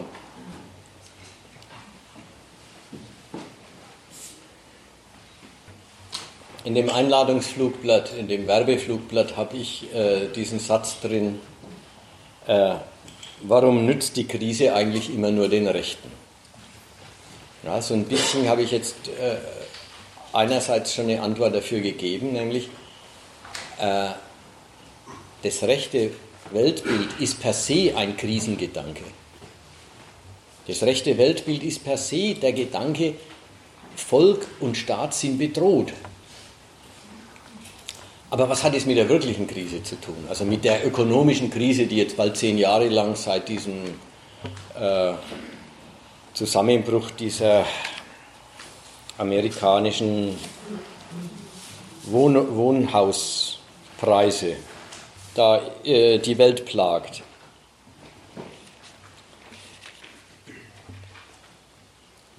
Ich will mir das mal indirekt beantworten. Ich will nicht in die, in die Politik, in die EU-Politik, in die internationale Politik, in die ökonomische Krisentheorie reingehen. Das ist ein anderes Thema, das macht man bei anderer Gelegenheit. Ich will es erstmal an dem Kritikdenken in der Demokratie selber ähm, darstellen. Die Frage, warum die Krise immer nur den Rechten nutzt, ach so, das muss ich noch vorausschicken, dass die Krise immer nur den Rechten nutzt, ist einerseits absurd, denn wer sich der Krise, der kapitalistischen Krise zuwendet, der Eigentümlichkeit, dass es in diesem Wirtschaftssystem periodisch zu viel Reichtum gibt dafür, dass die Menschheit, dass man ihn noch mehr vermehren kann und dann kann die Menschheit davon nicht mehr leben. Dann steigt die Arbeitslosigkeit, dann nimmt das Elend zu und zwar weil es zu viel von dem Reichtum gibt, weil zu viel Häuser gebaut worden sind, zu viel Kapital investiert worden ist, zu viel Kredite aufgelegt worden sind, zu große Banken existieren Also weil der Kapitalismus zu gut vorangekommen ist, bricht irgendwann das, äh, die Wirtschaft zusammen und das Elend aus. Diese Absurdität, wenn man sich vor Augen stellt, dann muss man sagen, die Krise wäre ein schöner Grund zur Kritik dieses Wirtschaftssystems und zu seiner, äh, zu seiner Abschaffung, aber keineswegs ein Grund, rechts zu werden. Wenn also, wenn also die Krise ziemlich zuverlässig nach rechts rausgeht, und das tut sie tatsächlich, dann hat es seinen Grund nicht darin, dass ein wirklicher theoretischer Blick auf die Krise geworfen wurde, sondern wie, wie die Krise überhaupt wahrgenommen wird in dieser Gesellschaft. So, und um sich das klar zu machen, mache ich jetzt was anderes, nämlich mal einen Vergleich zwischen rechter und linker Kritik am Staat. deswegen äh, habe ich das jetzt passend gefunden. Erstens, es kann man gut was dran zeigen. Zweitens, es ist gerade in der letzten Zeit öfter vorgekommen. Es gab ein, äh, ein Interview mit der Sarah Wagenknecht auf der einen Seite und einer, weiß nicht, einer Vertreterin der AfD auf der anderen Seite. Und die ganze Presse sagt, schau sie hin, rechts und links sind ziemlich gleich. Und darüber will ich jetzt ein bisschen reden, nämlich dieses rechts und links sind ziemlich gleich. Es ist ja auch was dran. Aber was ist dran und was ist nicht dran? Fangen wir mal an. Rechte und linke Politisierung der Unzufriedenheit. Beides beginnt mit einer Unzufriedenheit. Beides beginnt mit, Leute meinen, ihre Interessen kommen zu kurz.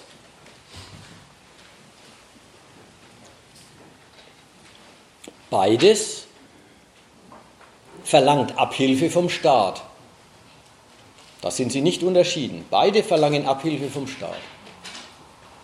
Der Staat soll Umverteilung machen, sagen die Linken.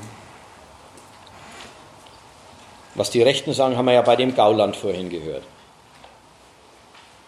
Beide wissen als Grund, warum der Staat das Gute, was ihnen vorschwebt, nicht tut, dass er nicht souverän ist. Nicht souverän gegenüber mächtigen Interessen, über die er hinweggehen müsste, wenn er wahrhaft dem Gemeinwohl dienen wollte. Rechte und Linke können sich unterscheiden darin, gegenüber welchen Interessen der Staat nicht, sie den Staat nicht souverän sehen. Müssen das aber gar nicht. Also wenn wir jetzt denken an die TTIP-Kritik und ähnliches, die Banken, die Großkonzerne können Rechte und Linke gleichermaßen anklagen, als der Staat buckelt vor denen, anstatt dass er für alle was tut. Auch die mächtigen Interessen des Auslands, anderer Staaten, vor allem der USA, können Rechte und Linke gleichermaßen anklagen, als Deutschland kommt nicht zu dem Seinen. Die deutsche Regierung kann für ihr Volk nicht tun, was, es tun, was sie tun sollte, wegen dem Umstand, dass sie den Amis immer hinterherläuft.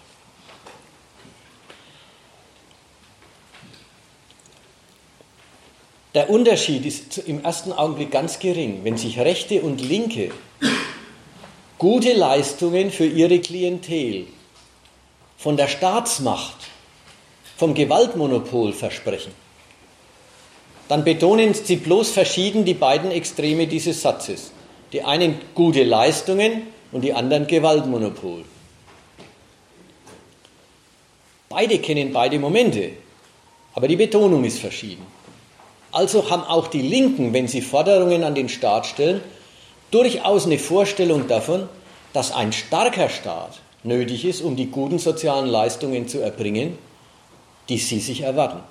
Ja, es gehört zu den linken Sprüchen, also links meine ich jetzt die linken Demokraten, SPD, weithin die Linkspartei. Äh, es gehört zu den Sprüchen der linken Demokraten zu sagen, nur die Reichen können sich einen schwachen Staat leisten.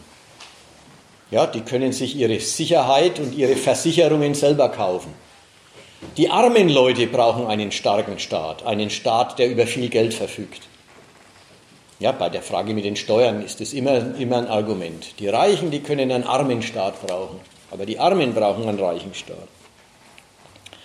Also auch die können das Argument, der Staat ist schwach, manchmal schwach, und die Armen haben das nötig, dass er stark ist. Also für, auch für einen starken Staat haben sie was übrig. Aber das ist jetzt immer noch der Punkt. Ihr Gesichtspunkt ist die soziale Leistung, die der Staat erbringen soll und an der sie den Staat messen. Gut ist die politische Herrschaft, die Gutes fürs Volk tut. Die Rechten betonen dasselbe Verhältnis umgekehrt. Die fordern die gute Leistung vom Gewaltmonopol und sind sich ganz sicher, wenn eine gute Leistung ausbleibt, dann ist der Staat selber nicht mächtig genug, das Gute zu tun, das sie von ihm erwarten.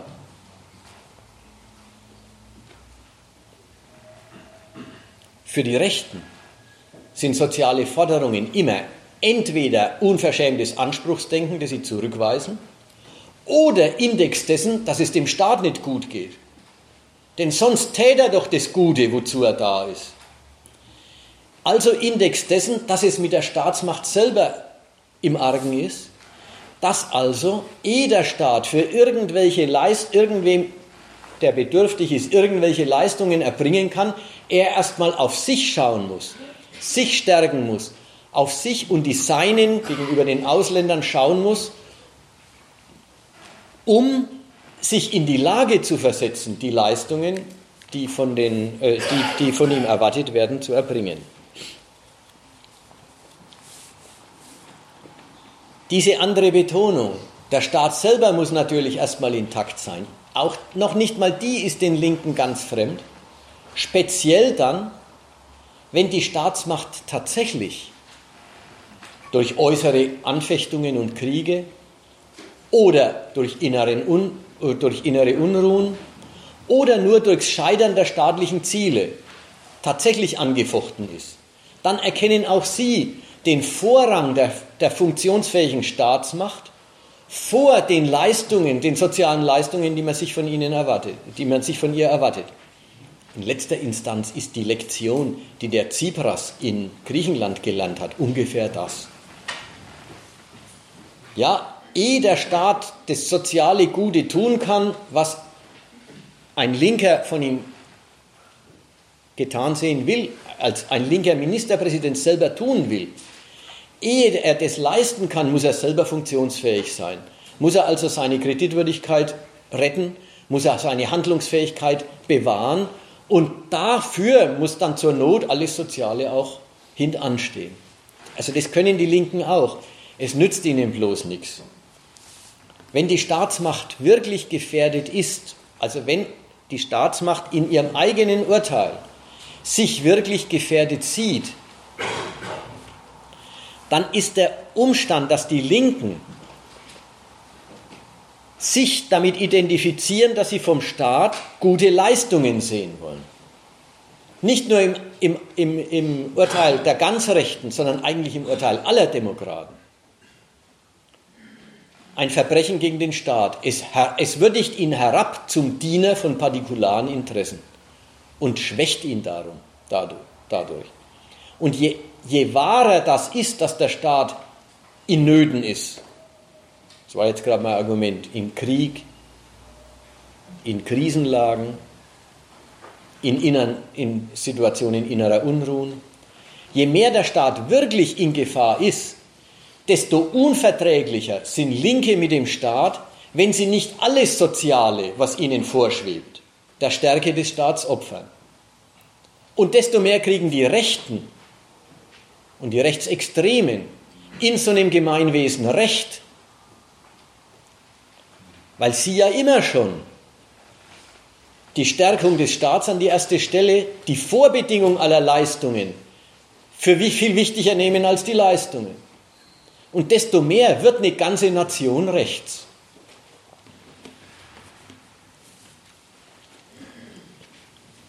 Dann wird linke Kritik, obwohl im Ausgangspunkt oft kaum unterscheidbar von der Rechten. Denkt mal, wie nah die TTIP-Kritiker auf der Linken den TTIP-Kritikern auf der Rechten gewesen sind. Dann wird linke Kritik auf einmal zum Staatsverbrechen und absolut unverträglich. Nicht nur mit den Rechtsextremen, sondern tatsächlich mit dem Staat selber. Dann werden sie kriminalisiert, eingesperrt und so weiter. Warum also nützt die Krise nur den Rechten? Ja?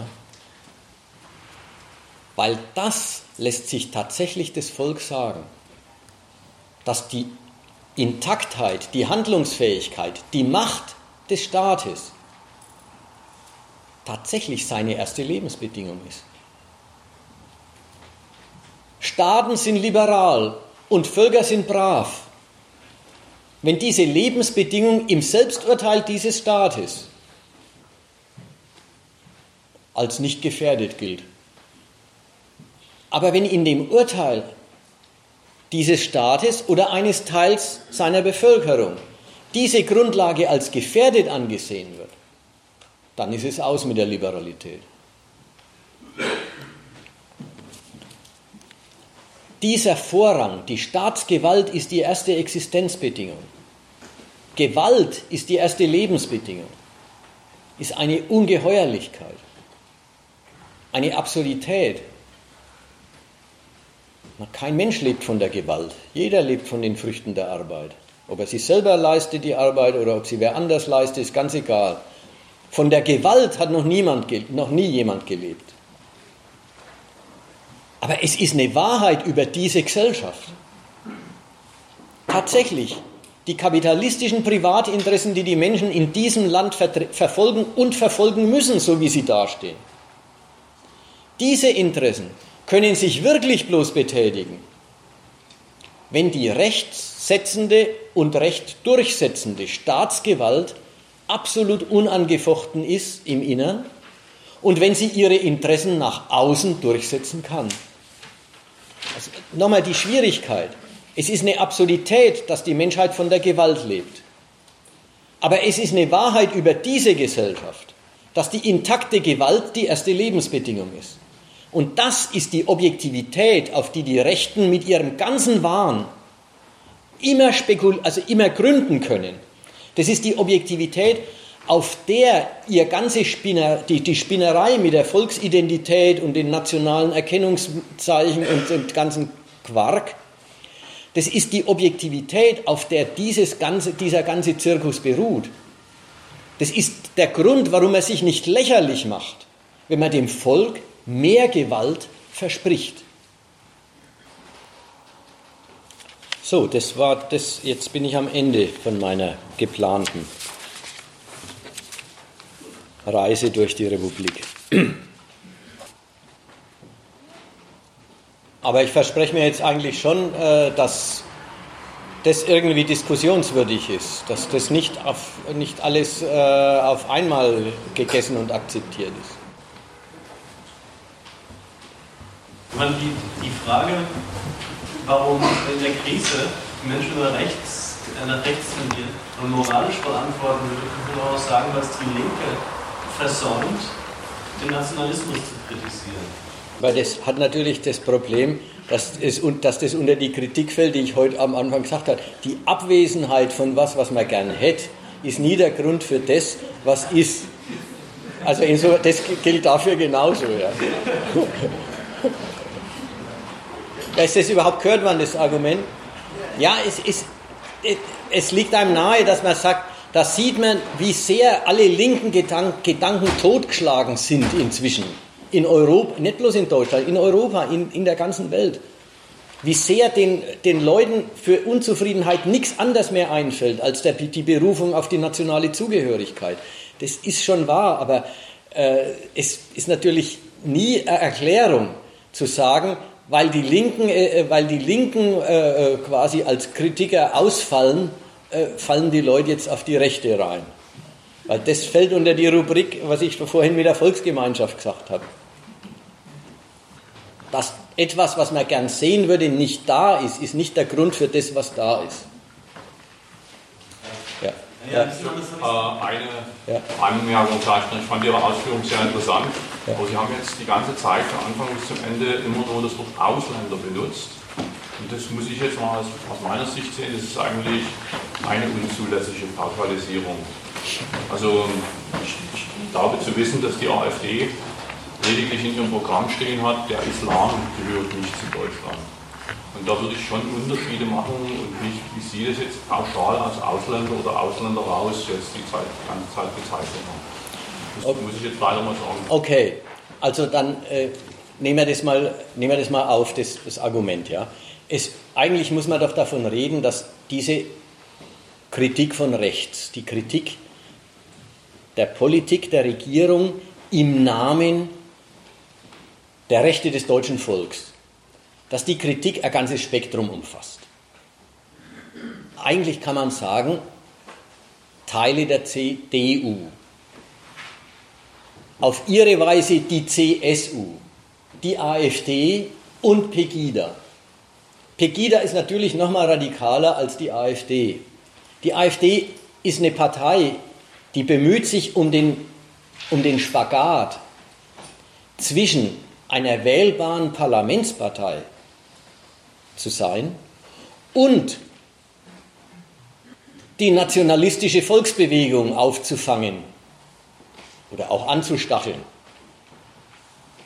die halt, äh, die es inzwischen äh, gibt. Also die AfD möchte Adressat sowohl für die, die auf Pegida-Demos gehen, wie für den Wähler in der ganzen Republik, dem die Regierung eben nicht national genug ist sein. Beides will sie. Deswegen ist die AfD eine Partei, das weiß man auch von ihr, in der finden dauernd Flügelkämpfe statt und die Flügelkämpfe gehören eigentlich zu dem Spagat. Das ist quasi das Kunstwerk. Immer wieder werden Sätze und äh, Standpunkte reingelassen, die sind total rechtsradikal und dann kommt der andere AfDler, der sagt, das passt aber nicht in unsere Partei, wir sind eine seriöse äh, Parlamentspartei. Dann kommen eben die Differenzierungen. Wir sind nicht gegen Ausländer, sondern nur gegen manche davon. Die Islamis eben. Vielleicht sind wir nicht mal gegen, der andere AfDler sagt, wir sind nicht mal gegen Islamis, aber dann sollen sie nicht in der Öffentlichkeit ihren Glauben praktizieren dürfen. Also von, äh, von Gauland gibt es das Zitat, ja, es gibt von Gauland zwei Zitate. Das eine Zitat ist äh, Boateng, er weiß, dass die Deutschen, dass die meisten Deutschen ihn nicht gern als Nachbarn hätten. Ein paar Wochen später sagt derselbe Mann, wenn einer schwarz, schwarz ausschaut, hat er, Gauland, kein Problem damit. Aber was die Kultur betrifft, da will er schon Wert darauf legen, dass sie unsere deutsche Literatur schätzen und die deutsche Sprache einwandfrei sprechen. Fällt ihm glatt noch ein. Er weiß schon, sehr viele Deutsche können das auch nicht. Und äh, wer aber der Kultur nicht anhängt, der gehört echt raus. Also das ist, da, da merkt man die, das Spektrum ist groß. Das, insofern mag das sein, ich habe pauschal gesagt, die sind gegen Ausländer. Okay, die sind nicht alle gegen Ausländer, sie sind alle, glaube ich, erstmal gegen die Zuwanderung und den Grad von Zuwanderung, der im Moment passiert oder der im letzten Jahr passiert ist.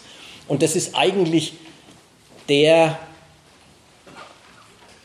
die große verbindende Gemeinsamkeit der gesamten rechten Kritik, dass man diesen, diesen Zustrom von Flüchtlingen für maßlos hält, dass man die Bereitschaft der Regierung, die aufzunehmen und zu integrieren, für verkehrt hält.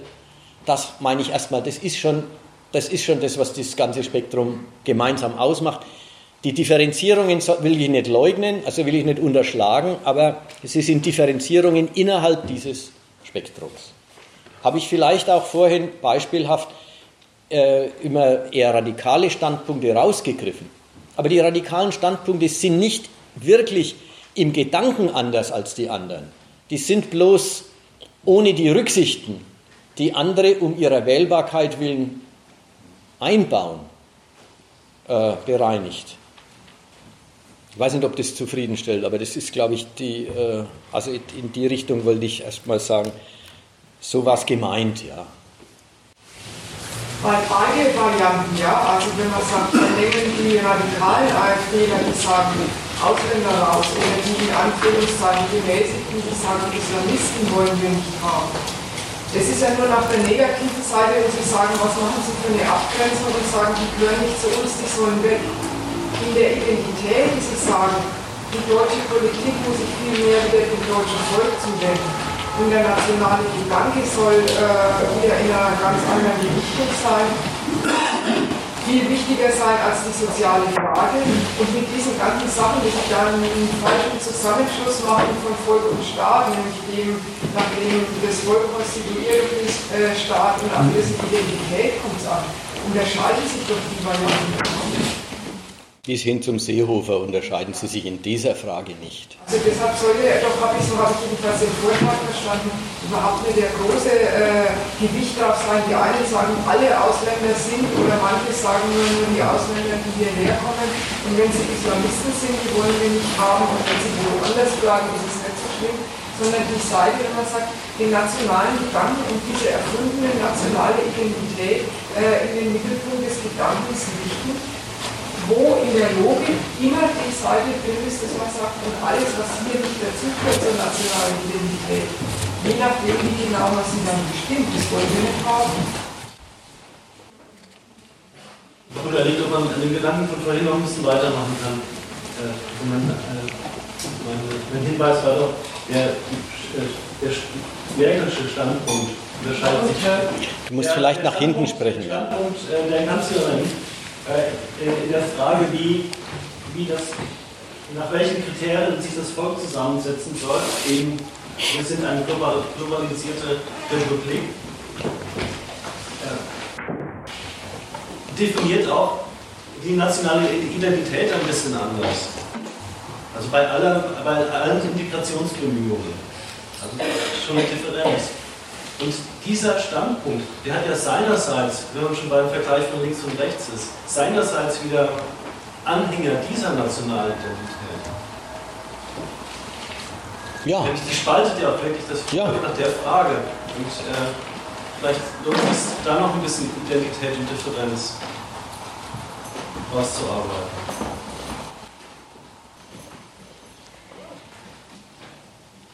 Ich greife mal auf, wie ich es verstehe. Ja oder wo ich, wo man mein, wo ich meinen, kann man Gedanken daraus machen. Das Ärgerliche oder das, das Schlimme ist, dass in diesem Land über nichts mehr gestritten wird, außer über Nationalismus. Das hat zwei, zwei Töne. Der eine Ton ist, es wird über nichts gestritten außer Nationalismus. Alle Fragen, alle Fragen sind dieser nationalen Frage untergeordnet. Und im, meine ich richtig im Sinn von, ja, alles, was im Land nicht in Ordnung ist oder was in Ordnung ist, alles wird auf die nationale Frage bezogen. Und da finde ich jetzt, sind jetzt gerade die Linken wieder sehr ein, einschlägig. Wenn sie Stimmt, das habe ich vorhin übergangen, wie ich die über die Linken erläutert habe. Aber das lohnt sich noch. Die Linken, das habe ich vorhin schon vorgelesen, den, den Satz mit den, äh, das Zitat mit, dem, mit den Sündenböcken. Anders ausgedrückt, die Linken stellen sich konsequent auf den Standpunkt, nationalistische Kritik, die sie erkennen, die sie hören, die, die jetzt eben ein Drittel der Bevölkerung ergriffen hat. Nationalistische Kritik ist für sie eine degenerierte Form der Forderung nach sozialer Berücksichtigung. Und wiederum, ich habe ja vorhin gesagt, die Rechten greifen soziale Unzufriedenheit aller Art auf und, erklär, und biegen sie zur nationalen um oder bringen sie auf den nationalen Kurs. Es ist ein, also jeder, der unzufrieden ist und Recht zu einer Unzufriedenheit hat,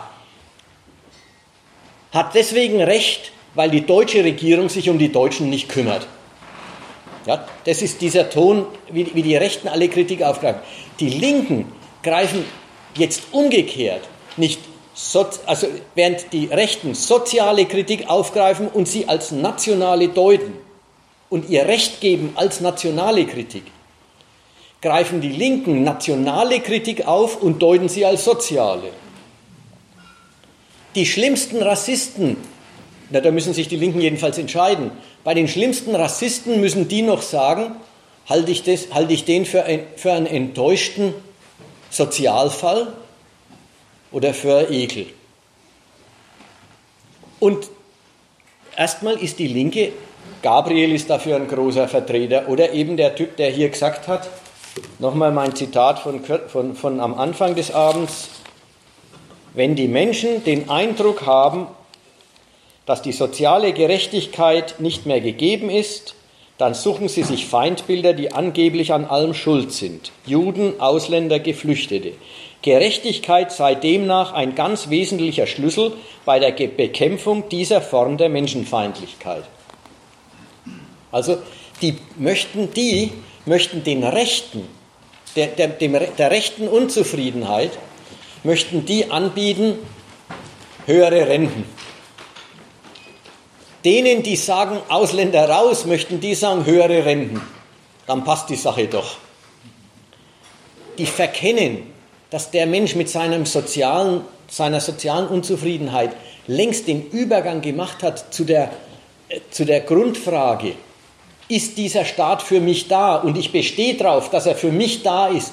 Nicht dadurch, dass er mir die Rente zahlt, sondern dass er als Staat sich durchsetzt. Und wenn ich das vor mir habe, dann bin ich ganz auf dem falschen Dampfer zu sagen, dem brauche ich bloß eine höhere Rente in Aussicht stellen. Das ist ganz verkehrt. So, jetzt muss ich aber nochmal zurückdenken, wo, wo kommen wir bei dem Fall her? Hilfst du mir nochmal, wie wir da drauf gekommen sind? Du wolltest eigentlich erläutern äh, den Unterschied zwischen dem weltoffenen oder dem Richtig, richtig, richtig. Richtig. Mein Argument war, das Schlimme ist, das Schlimme ist, dass in dem Land über Nationalismus und sonst nichts gestritten wird. Und da sind mir die Linken jetzt eingefallen, in der Form, mit diesem Zitat hier. Das, genau, den Geschichtspunkt habe ich jetzt aus dem Auge verloren. Das Zitat und alles, was ich vorher dazu gesagt habe, okay, aber jetzt, damit erklären die Linken das, was ihnen eigentlich das Entscheidende ist, die Befriedigung sozialer Wünsche die Befriedigung von sozialen Bedürfnissen, zum Mittel der nationalen Befriedung. Ja, wenn der sagt, deswegen ist Gerechtigkeit ganz wichtig bei der Bekämpfung dieser dieser Form von Menschenfeindlichkeit. Also Gerechtigkeit ist ein Mittel, die Ausländerfeindlichkeit zu bekämpfen, ist gleich ist ein Mittel, den Frieden im Land wiederherzustellen. Da erklären sie ihr eigenes Anliegen, worum es ihnen geht, gar nicht zum letzten Zweck, sondern zum Mittel, die Nation zu heilen. Das fand ich ist ein Fall von, in diesem Land wird über nichts mehr gestritten als über Nationalismus. Das ist schlimm. Es gibt ganz andere Interessen und Gesichtspunkte, die man einbringen könnte. In diesem Land wird über nichts gestritten als Nationalismus und sogar das Soziale rechtfertigt sich dadurch, dass es sich als ein Beitrag zur nationalen Befriedung, Befriedung präsentiert. Das war die Ecke. Die andere Ecke ist, in diesem Land wird über Nationalismus gestritten. Das ist die andere Betonung von demselben Satz. Das heißt jetzt, das, was in befriedeten Zeiten die normale Unterstellung ist, über die redet keiner groß oder halt dann bloß an Feiertagen. Ja, wir sind ein Volk, ja, wir haben eine gemeinsame Geschichte. Naja, dafür gibt es die Denkmäler und dafür gibt es die Geschichtsbücher und dafür gibt es die Feiertage eben. Aber der Mensch läuft normalerweise nicht durch die Welt und sagt, ich bin Deutscher. Wenn er gefragt wird, wird er es schon wissen. Aber gefragt, ist das deine Identität? Wird der Mensch erst mal blöd schauen und sagen, was, was willst denn du von mir? Das ist die andere Hälfte diese selbstverständliche Grundlage des Nationalismus, natürlich, dass man loyal zu diesem Staat ist, dass man seinen Gesetzen gehorcht, dass man im Rahmen des Erlaubten seinen ökonomischen Erfolg sucht und damit dieser Gesellschaft ein Leben abbringt. Dieses Normale ist irgendwie aus den Fugen wenn über Nationalismus gestritten wird. Das war jetzt die zweite Betonung. Es wird über nichts als Nationalismus gestritten, aber über Nationalismus wird gestritten. Das ist dieses Moment von die normale tja, Befriedetheit dieses Landes ist erstmal dahin. Es gibt eine politische Bewegung, die ja als Bewegung sicher kleiner ist, aber als Meinung ein Drittel der Bevölkerung erfasst, die ist der Meinung, dieser Staat ist auf einem ganz verkehrten Trip. Die ist der Meinung, dieser Staat mit seiner Globalisierung und seinem, seiner Erfolgssuche im Rahmen der Institutionen der Globalisierung, mit seiner Weltoffenheit, ist ein einziger Verrat an seinem Volk und deswegen gehört sich eine andere Republik. Das ist die andere Betonung von, es wird über Nationalismus gestritten. Diese Frage, wer sind wir, wofür stehen wir, die ist jetzt hierzulande wirklich auf dem Tisch. Und da steht der Standpunkt, wir Deutschen waren doch schon immer untereinander, haben uns doch untereinander schon immer am wohlsten gefühlt. Der steht dem gegenüber, und das war jetzt das Argument, äh, was reinkommt, dass die Merkel von den Deutschen eine andere Selbstauffassung verlangt. Nämlich, Deutsch sein heißt inzwischen europäisch sein. Und es, es ziemt den Deutschen nicht engstirnig deutsch zu denken, sondern gleich im Rahmen Europas zu denken. Die Grenzen Deutschlands sind nicht bei Salzburg, sondern die sind zwischen den griechischen Inseln und der Türkei. Die Grenzen, die sind und die Grenzen, um die es heute uns zu gehen hat, sind am Mittelmeer. Deutschland ist erweitert und die Deutschen sollen sich gefälligst die Selbstauffassung zulegen, die zu der Rolle ihres Landes passt. Das ist ein bisschen der Kampf der Merkel, mit dem sie ja eigentlich die andere Seite des, die Seite des herkömmlichen Nationalismus ein bisschen ausgrenzt und damit überhaupt feindlich gegen sich aufstellt. Das, in die Ecke wolltest du doch, ne? Ja, das ist, die, das ist die Besonderheit oder das ist die Lage, in der dieses Land jetzt ist. Die Regierung geht einen Weg der Globalisierung und der europäischen Integration und der Erweiterung deutscher Macht zu einer, zu einer Weltnation. Und dazu passt der enge Nationalismus des Wir wollen untereinander bleiben nicht. Und diese beiden Standpunkte liegen im Konflikt. Vielleicht noch einen anderen Punkt. Wir haben in dem ne-, aktuellen Heft der Zeitschrift Gegenstandpunkt haben wir uns das Programm der AfD mal angeschaut. Da stehen also, naja, machen wir so. Ich habe was vorher gesagt hast, geht es Also du hast vorhin mal ähm, gesagt, als die Frage kam, oder ja, der, die Aufforderung zur Ergänzung zu dem, dass die Merkel, wenn sie sagt, in 20 Jahren ist Deutschland immer noch Deutschland, dass sie, ähm, sehr, dass sie sich mit der AfD und deren Anhängern sehr gut versteht. Da gab es ja vorhin aus dem Publikum die Aufforderung, ähm, nicht nur auf die Seite der Identität zwischen, zwischen Merkel oder zwischen Demokraten und AfD zu gucken, sondern auch, ähm, äh, worin, äh, was ist eigentlich da der Unterschied in der Auffassung. Und ähm, also ich glaube, ich habe dich so verstanden und musst du sagen, wenn es nicht so ist, ähm, dass du gesagt hast, ähm, statt gegen Ausländer zu sein, oder ja, ich sag's mal so vereinfacht, statt gegen Ausländer zu sein, sagt Lady Merkel den Ausländern, die hier sind, das Ausländische ähm, abgewöhnen oder sowas. Habe ich das richtig verstanden? Ja. Da, das ist das, was in, mit dem Stichwort Integration gemeint ja. ist. Ja, ich habe jetzt gedacht, vielleicht ähm, dieses das Ausländische, äh, vielleicht kannst du das noch genauer sagen, was, was das heißen soll. Also, das weiß doch niemand genau, was das heißt. Ja, eben. weißt du, das ist, das ist fast, das ist genauso wie mit der Identität. Was ist deutsche Identität? Ist genauso wenig was, wo jemand sagen kann, das ist es, da hast du es. Genauso wenig kannst du sagen, den Ausländern das Ausländische austreiben. Naja, irgendwie einig wird man sich schnell noch mit, die Sprache müssen sie lernen. Ja, das ist ja fast noch rationell. Okay, die Sprache müssen sie lernen. Da merkt man schon, das steht im Land für viel mehr als für das Rationelle. Und das Vernünftige ist ja, na gut, wenn du dich in irgendeinem Land bewegst, musst du wissen, wie dort geredet wird und du musst dich ausdrücken können, sonst kommst du einfach nicht durch. Das ist das Rationelle. Dann steht es aber gleich für viel mehr.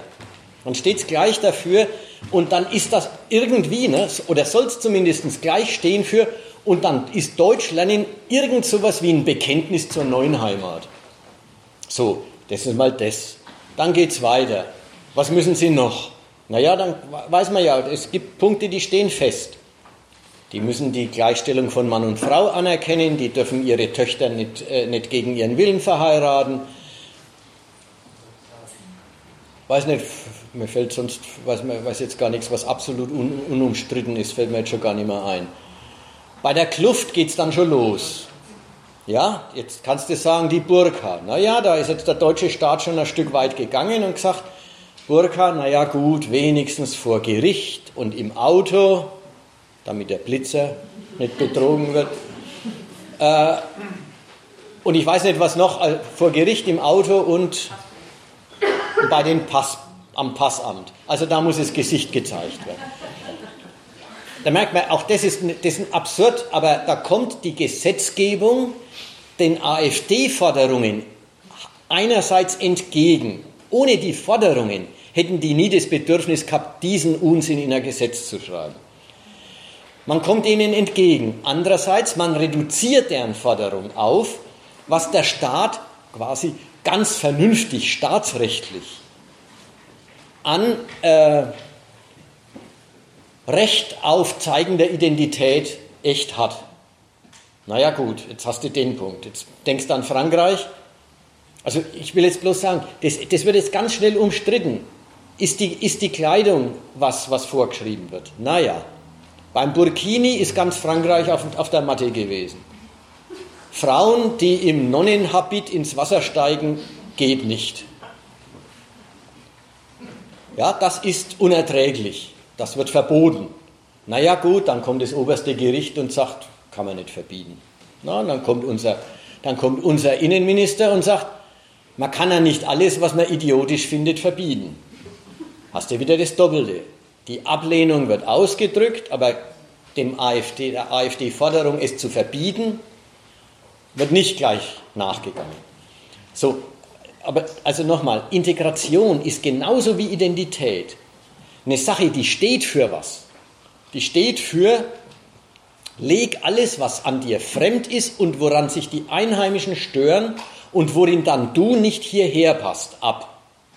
Aber was das ist, wird nicht festgelegt. Ja, ich habe also ich habe auch daran, oder ich habe eigentlich das als bisschen als Einwand oder als offene Frage gemeint, also an, genau wegen dem, was du jetzt sehr, was du jetzt ja bebildert und ausgeführt hast, dass das Ausländische irgendwie total umstritten ist und überhaupt ja. nicht klar und wenn man sagt, ja. sagen na, ja. ja. Ähm, dann ist doch, warte mal, dann ist doch ähm, die Frage, ähm, also da ist doch die, ich sehe dann gar nicht so richtig Frage beantwortet, was ist denn jetzt eigentlich der tatsächliche Gegensatz neben der Identität, dass, die, dass auch die Demokraten, dass auch die Merkel äh, viel dafür übrig hat oder sich selber ja, so auffassen will, im Dienst des Volkes unterwegs zu sein und dass sie halt viel dafür übrig hat von der Vorstellung, es gibt eine Volksgemeinschaft und der ist der Staat verpflichtet. Ähm, da gibt es die Identität und die Differenz hast du eben benannt mit dem, die einen sagen, die Ausländer müssen weg, die anderen sagen, das Ausländische an denen muss weg und ist darin bemüht, dem Wunsch, äh, dem sehr verständlichen Wunsch der Bürger, dass das Ausländische irgendwie nicht hier sein soll, nachzukommen. Aber was ist denn dann jetzt die Differenz?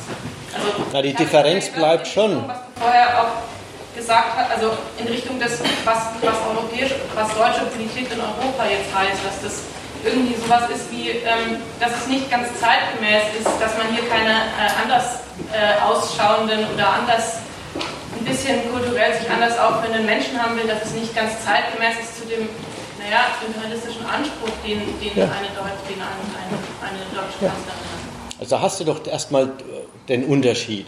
Die Kanzlerin, die Kanzlerin mutet ihren Einheimern schon zu, dass sie jetzt mit Zuwanderern und mit einem Bevölkerungsteil, der einen Migrationshintergrund hat, leben muss und dass dieser Teil auch wächst.